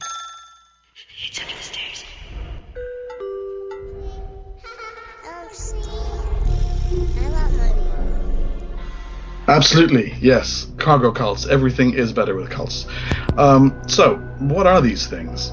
Well, to New World of Darkness players of Mage of the Awakening, you may already have encountered cargo cults in the book Summoners, um, which uh, we touched on in the space of about five seconds in a Darker Days episode a few years back. So let's unpack this a little bit more and see what we're talking about here. So, a cargo cult is a practice that grew out of essentially cargo drops made to the Melanesian islands by more technologically advanced nations, initially in the late 19th century, but more prominently throughout the middle of the 20th century. The Japanese were the, the first to do it, and the Allied forces followed.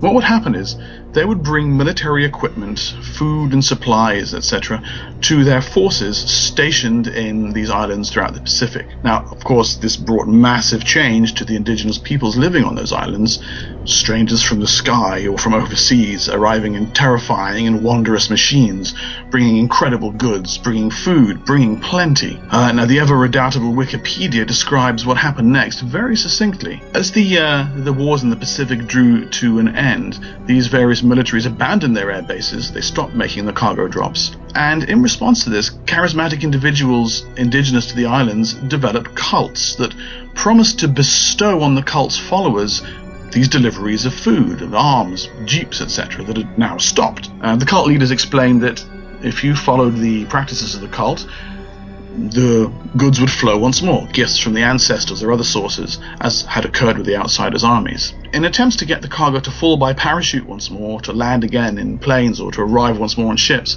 the islanders started imitating the practices that they'd seen carried out by the soldiers and the sailors and the airmen. These behaviors usually involved mimicking day to day activities and the dress styles of US soldiers. So they would perform parade ground, parade ground drills with wooden or salvage rifles. Um, they would carve headphones made of wood and wear them while sitting in fabricated control towers. They would wave landing signals while standing on runways they'd built, or light signal fires and torches to illuminate runways and lighthouses. Obviously, it's a form of sympathetic magic going on here. They, many of them took it a step further and built life-size replicas of airplanes out of straw and cut new military-style landing strips out of the jungle, hoping to attract more planes. In a, a, an example of what we would call magical thinking, the cult members thought that these foreigners had some special connection to their deities and ancestors, um, where only they were they were the only beings powerful enough to produce such riches. Now these cults were typically created by individual leaders and charismatic individuals uh, in the Melanesian culture, and of course, to the outside observer, it's not really clear if these were sincere or if they were just simply trying to scam their gullible populations. They tended to hold the rituals well away from established towns and colonial authorities, and would be remiss if I didn't mention that some scholars argue that this interpretation is just flat wrong, um, that the actual goal was not really to obtain material goods, but it was more about creating and renewing social relationships that had suffered in the wake of, uh, of the wars and the activities of colonial powers. But this is the world of darkness, and we would rather that there is something creepy and cultic taking place here. And how can we take this seemingly strange practice and use it to spin some great stories? Well, first up, sympathetic magic. The idea that like produces like, that if you see on one particular day, the plane arrives, people on the ground wave the colored sticks, cargo drops from the plane, clearly the colored sticks produce the cargo. You can run with that attitude. So what if it actually does work? What if these these cults are still existing, and some of them, many of them, do still exist to this day? They see planes flying high overhead, commercial airliners and what have you, and they start their cultic activities. What if it starts to work and they start diverting commercial flights from their flight path by magical influence? What if they accidentally draw the attention of military bases, many of which are still scattered throughout the Pacific? You could end up with stranded military personnel stuck on these islands. Flights could be dragged off course, and you could have something very similar to the TV show Lost, where a plane crashes in, in, crashes in an isolated area where the magical paradigm is strong. Normal instruments can fail, and in fact, it's the power of the cult that now holds sway. This could lead you to all sorts of tales. Stepping away from the um, from the Pacific environment, you can use the activities of cargo cults as a model for magical practices that are designed to replicate or draw the attention of poorly understood phenomena. Now, one good example of this would be, for example, a bunch of sleepers witness some mages, a cabal of mages, behaving in a certain way accidentally. They stumble in upon a ritual that the mages are carrying out, see things they're not supposed to see. Um, the mages are perhaps just trying to power up their node, or they're summoning an umbrood to gain insight or what have you. And these sleepers witness this kind of event, but they're unobserved by the mages. The mages don't realize that they've been spotted. The sleepers then decide to try and copy the mages. They realize, well, you know, this produced uh, a particular result that the sleepers want to copy, and their results are unexpectedly successful. So now, the mages have to tackle the problem of a sleeper cult using rituals incorrectly, um, but with probably disastrous results. They've summoned the wrong type of umbrood. Um, take a look at uh, the first issues of the Sandman comic, where um, the uh, the hermetic uh. Pseudo cult there tries to summon death, and they don't get death at all. They get a dream, um, which has ramifications that spread across the entire globe with the sleepy sickness there. Um, you don't need to, of course, put it on such a large scale, but any kind of issues that arise out of uh, unwarranted sleeper activity are going to get the local concilium particularly riled up for players of Mage the Awakening or the local tradition chantry for Ascension players. You your cabal needs to get this problem sorted out and stowed away before your superiors find out that these sleepers are using a ritual that only you're supposed to know that you've been gifted by the Concilium, and that somehow these guys are using it and broadcasting it on YouTube. Yeah, you want to get that taken care of pretty damn quickly. Riffing on the idea of uh, deceit on the part of the cult leaders, what if the activities of the cult aren't really doing what its members think it is? So the cult leader knows what these rituals are really going to be doing. Um, he tells people that, yeah, it will bring cargo from the skies again, the ancestors will once more reward you with jeeps, but in fact, it's not going to bring the attention of technologically advanced nations at all. He's using it to exert influence over his members for personal gain. Um, maybe he wants to summon spirits to further his own personal agendas. Maybe he is in contact from things from the beyond. You might have your characters stranded in Melanesia and they have to work to overcome this corruption, even if the indigenous people don't want them to. Um, the locals of a particular island might not want your characters coming in and messing up this uh, this strong social structure that has been holding them together for several generations. They don't want to hear about the fact that it's going to be, you know, summoning a specter from the maelstrom. Uh, this is part of their social grouping. So it raises compelling cultural questions about the right to exert influence on local customs because you think you know better. Um, and as a twist on that, the player characters could overcome the cult leader and then find out that the cargo cult's activities were in fact holding back something even worse. He's not summoning malevolent spirits, he's summoning guardian spirits. Uh, and now that the guardian spirits are no longer around, whatever it is that's been sleeping in the volcano is going to wake up. Um, so your supposedly helpful activities have just simply made things completely worse, and now you have to fix the consequences of your meddling. Now, finally, I just want to touch on uh, on what it says in Summoners. In there, the cargo cults are they're called the Atakai. And the idea is in there that some of the planes that were overflying these Melanesian islands aren't from our world at all. They're just weird entities that look like planes. Um, just to kind of read what it says here, they're, they're off, they're asymmetrical. A propeller engine on one wing, something that looks like a black cube on the other. Um, cargo would drop from them indeed, but it wasn't human cargo, nor cargo from this world. The packages that hit the beach were inscribed with symbols that matched nothing on human record, and the things that are in the boxes are objects, normal objects to begin with, but things that pulse with power. And it also further riffs on this idea with asking by asking the question, where do the Atakai come from? Where do these strange plane-like objects hail from? What, what's their home dimension? What happens if you can actually go there? How would you manage to access this this original point where these strange entities are coming from? And it gives three fantastic uh, little hooks here. One is a plane crash. Suffering apparent death in a plane wreck may cause a mage to awaken in this other plane of existence. Or you could catch a ride with one of the Atakai. The, uh, the weird plane objects appear briefly in this world, lose cargo, and then head back to their home plane. Find a way to hijack one of them, um, hitch, hitch a ride on one of these strange objects back to the other dimension, and then hope you can find a way home again. Ultimately, destroying a very powerful artifact could cause a terrible, gut wrenching flash, a momentary look into this true material realm where these strange objects are bringing curious artifacts into our world from. Now, there are a number of cargo cults that actually exist in our world. Uh, John Frum is the most famous, but I wanted briefly, um, as a good upstanding Englishman, uh, to touch on the cult of Prince Philip, um, who is. Uh, who's our prince consort and the hu- husband to uh, to the queen.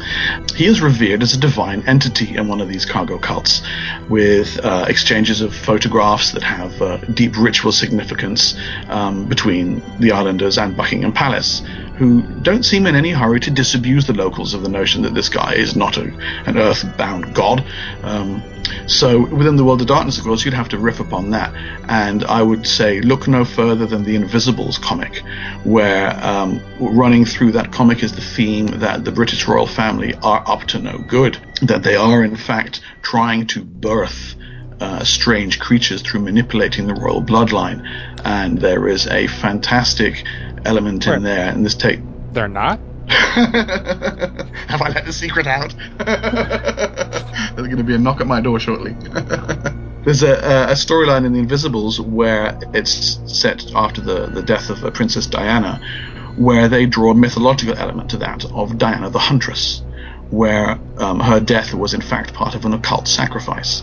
And if you um, look if you scratch the surface of the numerous deranged conspiracy theories surrounding uh, Princess Diana's death, you will find people laying the blame at Prince Philip's feet.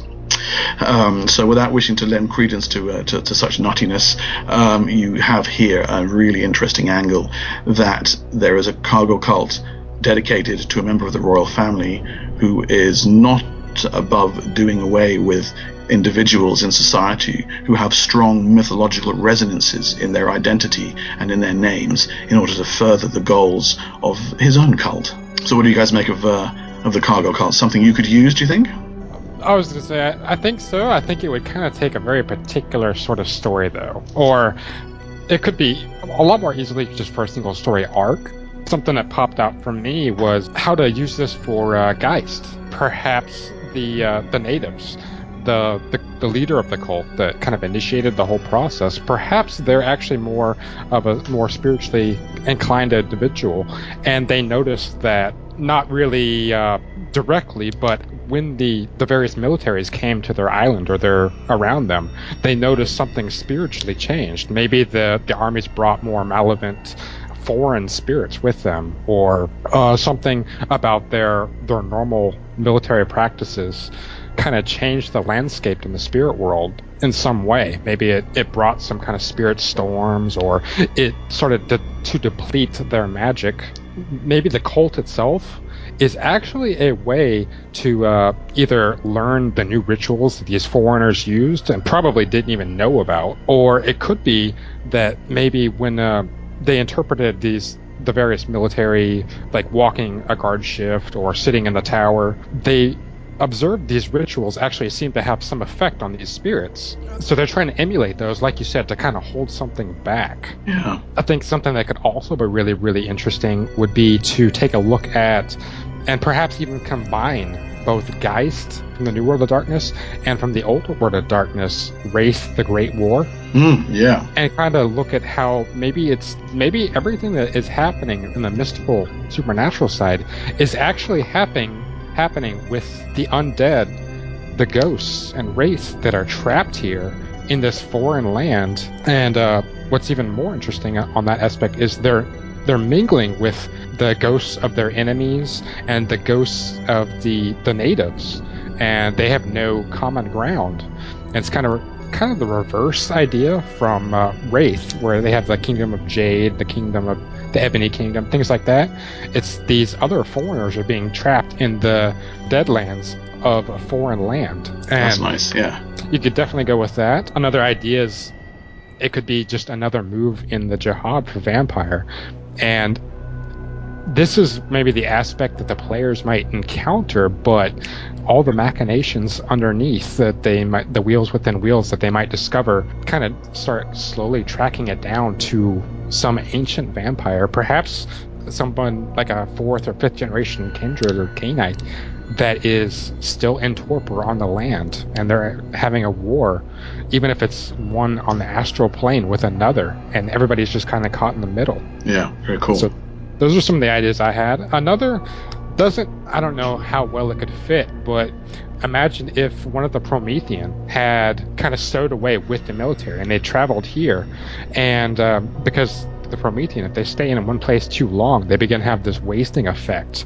and perhaps the locals noticed this and they attributed it incorrectly to the military when instead there was a promethean there and they've begun to try and emulate what the military did or what the the local community of foreigners did trying to push back this this growing wasteland effect without realizing that it, it's from a different cause completely so that's really cool. Yeah. I think that my my two ways of dealing with this would be very similar to what you guys have suggested in terms of the the idea that the local population has emulated a particular set of movements without actually understanding what they are.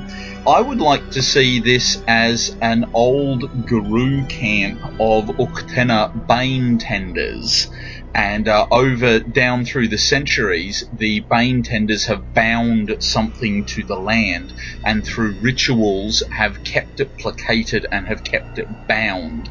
And uh, when basically the Uktena tribe realized that they were running very low on full blood Garou, they started to teach some of the kinfolk how, uh, as a last ditch effort, a way of keeping this bane bound to the land. And so, um, as different practices have emerged, this has just slowly grown and grown, so it is now no longer uh, even remotely identifiable with the original Garou rite of binding. So I think that even in that situation, you could say that the kinfolk who are performing these rituals don't know what they're doing. They do, however, know that they're very important to keep doing.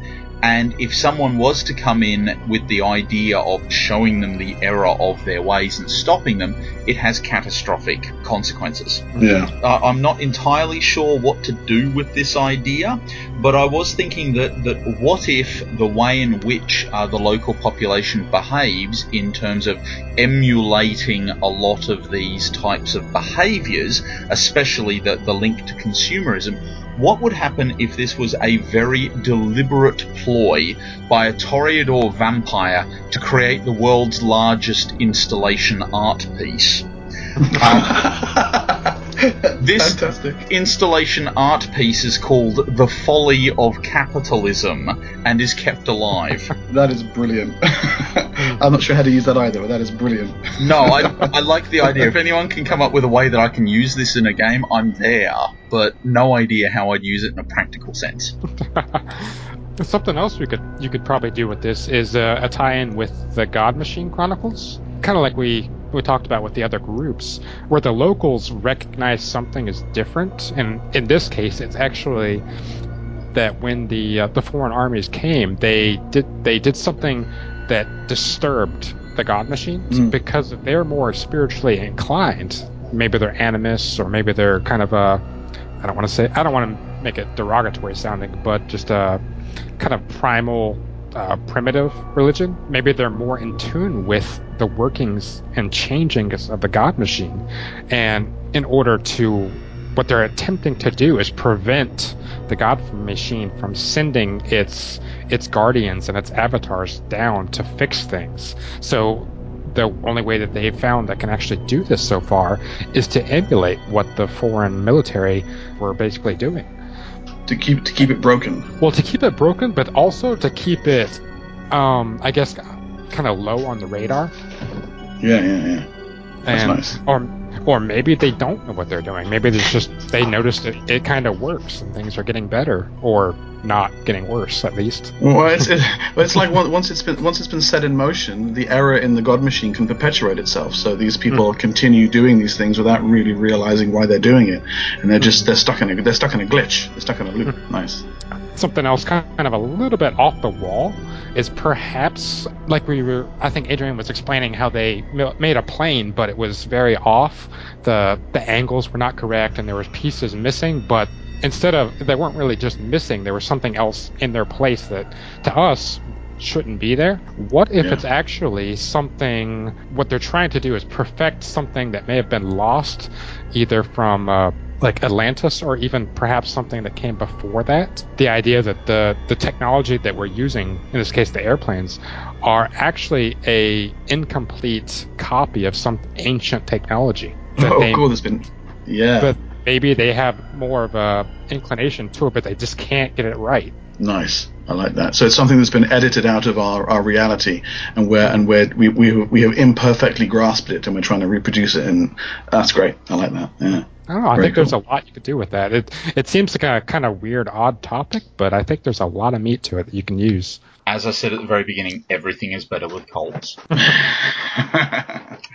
Okay, so we're going to move now into the last segment for tonight's episode, which is the new World of Darkness section. In this discussion, we'll be taking a quick look at how we might use circus and carnival material from the new World of Darkness. Now, given my rather poor knowledge overall of the new World of Darkness, I'm going to take a slight back seat in this segment and let Mark and Beckett run the show. So roll up, roll up, and we will see how we can use circuses in the new World of Darkness. It's all yours, gentlemen. World of Darkness oh. 2.0.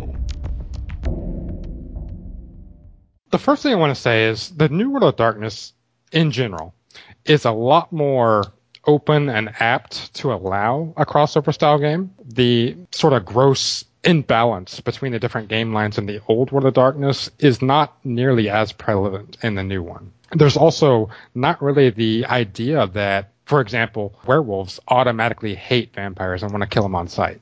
That doesn't exist. An individual werewolf may, and an individual vampire may, but as a truth for like the entire supernatural race, doesn't exist. And like I mentioned earlier, I think Midnight Circus as a book is pretty easy to actually kind of cross over and take and use as is with minor adjustments just you know just to the new system. It's got plenty of hooks that you can use or build upon or change if you need to for your individual game. Like i mentioned earlier it already has an npc in there that is essentially a promethean already. Husk the created golem he's essentially an unstatted Promethean, and you can kind of take and use that both as a, a player if you wanted to, or for the storyteller. You know, obviously he's a pretty interesting, unexplored NPC you can go with. Another aspect that's kind of cool about the New World of Darkness is that in most cases there is no definitive answer to things. It's usually left pretty vague, and multiple possibilities could be potential um, options to go with. There's not really one right answer or wrong, one true history. So the way the Midnight Circus is actually written, it plays very well into that style of uh, sort of open sandbox toolbox approach. Yeah, yeah, yeah. I think for, for me, the, the, the Midnight Circus is uh, is probably better suited to the New World of Darkness for some of the reasons that you've you just pointed out. The ease with which that you know that iteration of the World of Darkness handles crossovers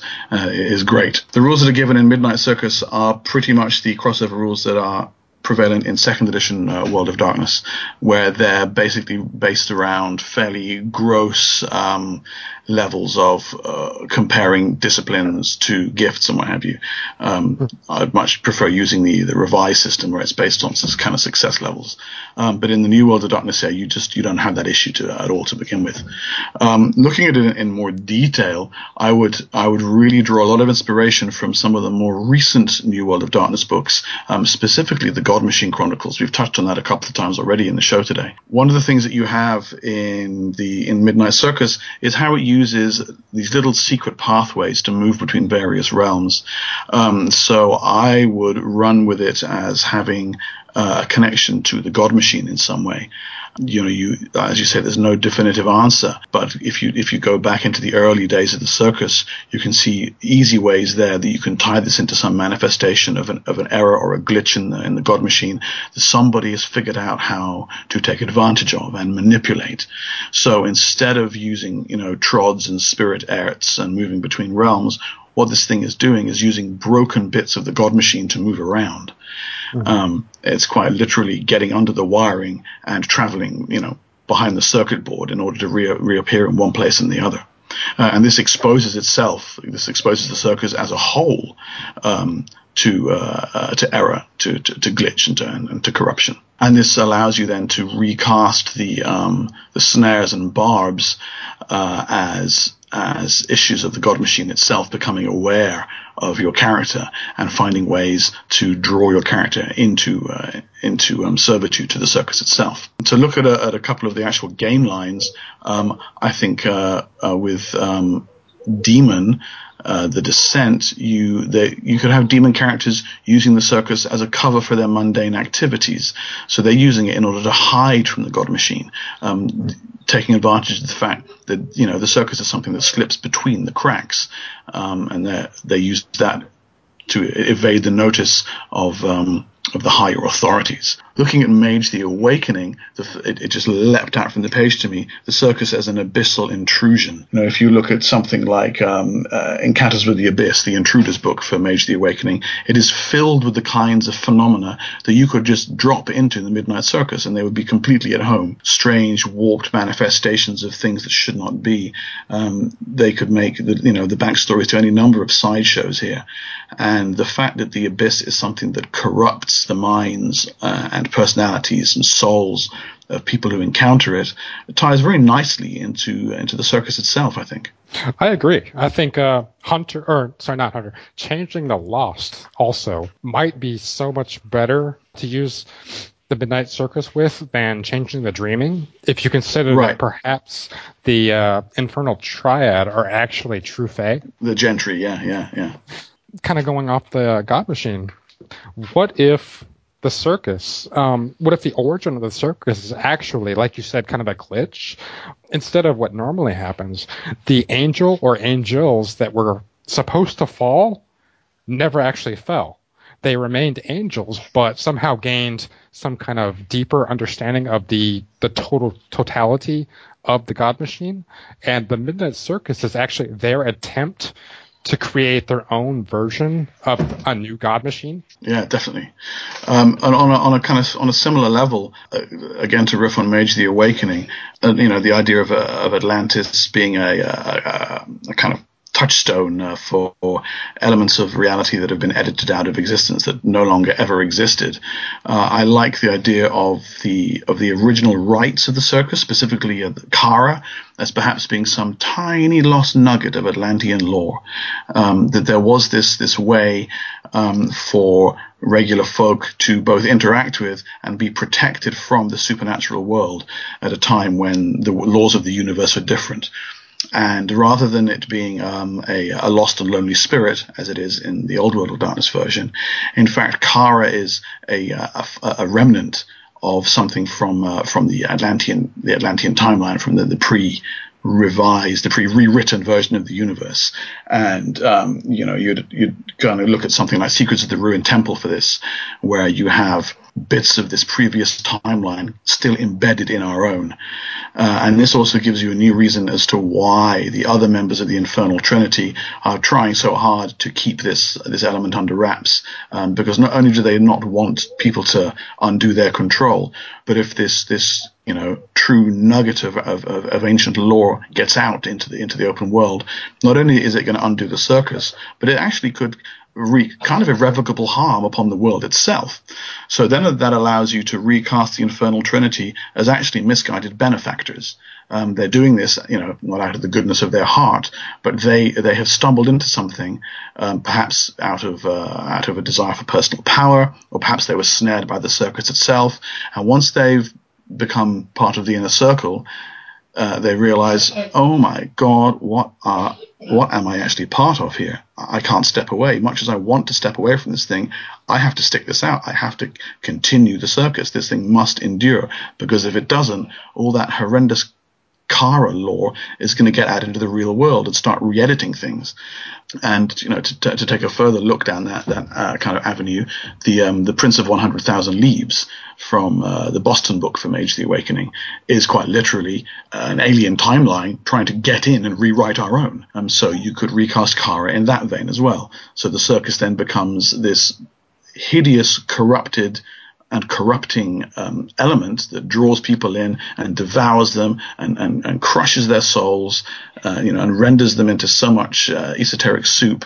Um, but it has to happen because if it doesn't, the the thing that it's holding back is going to get out and make things so much so much worse. Yeah, kind of a, a Cthulhu twist on that.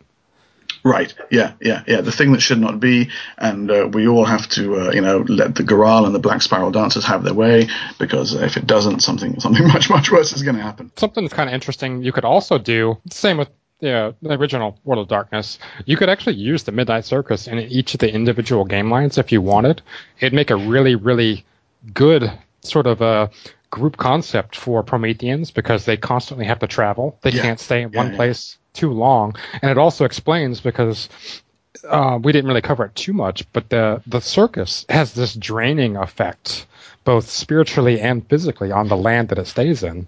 Right. Um, so which that ties into the, the, the Promethean wasting really nicely. you kind of covered Mage a little bit already. This could also be a sort of traveling troupe of uh, geists, maybe something in the carnival. So anytime somebody in the area of the carnival dies, their spirit is kind of trapped in some kind of weird, maybe it has its own lands of the dead or its own kind of realm from Book of the Dead. And maybe Yeah. the geists are attached to the carnival because they need to interact with and send the ghosts off to where they need to be or fix them. If too many ghosts being attached to the carnival, if too many of them build up, maybe something happens and they need to make sure they kind of mitigate that, keeping the ones around that need to be there and then sending the others away. However, if they're um, angry and malevolent, they may have to fight them off. And if, if they're just lost, maybe they have to escort them to the true path. Yeah, well, the whole crew element is, is, is you know, front and center in, in, in Geist. So I think that's that's a pretty easy easy match. And just touching briefly again on what you said about Promethean. I mean, the, the book has Husk, but he, he was created by one of the characters in the circus. So that would be a, a, a good way to have a good hook for your Promethean Chronicle. That you start off where all the Prometheans are actually entities who were made in the circus, and they travel around with it, uh, and as, as part of their, their personal journey toward humanity, getting away from the circus uh, is is something that they need to do. Um, but by the same token, the circus is is um, is home to them, and it protects them and it nurtures them. So you have a really you could have a really quite a poignant story of of getting yourself free from this almost abusive home that you're part of in order to find who you really are. But in the same time, you're leaving safety behind. This this one thing that is that is so horrendous to be part of is actually also the one thing that is uh, that is keeping you safe and allowing you to travel around the place with some degree of anonymity. Another kind of interesting take I just thought of this could actually be a really interesting kind of finale for a an individual Promethean at least with Tusk. Maybe they're on the last kind of step to regaining their humanity, and the last thing that they need to do is find Husk, who is not complete yet, and pass on that sacred fire to him before they themselves can become mortal. That's nice, and that would force them to go into this place that's you know that is, as, as we mentioned earlier on, is really a place that you, you don't really want to go. And just uh, you know, uh, as I mentioned before, we are, we haven't had a very close look at second edition of uh, of Werewolf the Forsaken, um, but one of the things that was very strong in its in its early iterations was the uh, aspect that the um, uh, that the Uratha are policing uh, the barriers between the mortal and the spiritual world. So having the circus like this come to town is going to wreak all sorts of havoc um, in Twilight and all sorts of havoc in the spirit world. So this gives um, this gives Werewolf's characters an immediate hook um, to get themselves stuck in and uh, start putting things to rights. Or it could also be something that uh, perhaps for whatever reason, all the, the spirits they can't deal with, they're too strong or they're too prevalent, they just can't get rid of them. Maybe the circus is something they can kind of pawn the spirits off to. Right, yes, sell them to Cavendish. Yeah, nice. So you've already kind of co- uh, talked about Mage a little. We kind of covered Changeling as well. It could be uh, secondarily for Changeling. It could be some kind of mobile Goblin market if you change the flavor. yeah. Or kind of similar to uh, Wraith. It could possibly be like a way station inside the hedge, something like a last diff, ditch effort. If one of the characters is just getting too far, too far lost, they could come across this place as like, okay, this is your last chance before your character, you know, becomes non-playable. Yeah, yeah, yeah, yeah. I think we haven't we haven't touched on on Requiem, you know, and I think uh, of of the various games, at least in uh, in what the characters do, um, Vampire the Requiem is closest still probably to Vampire the Masquerade. But one thing that uh, Second Edition Requiem has has has raised the profile of is the Strix.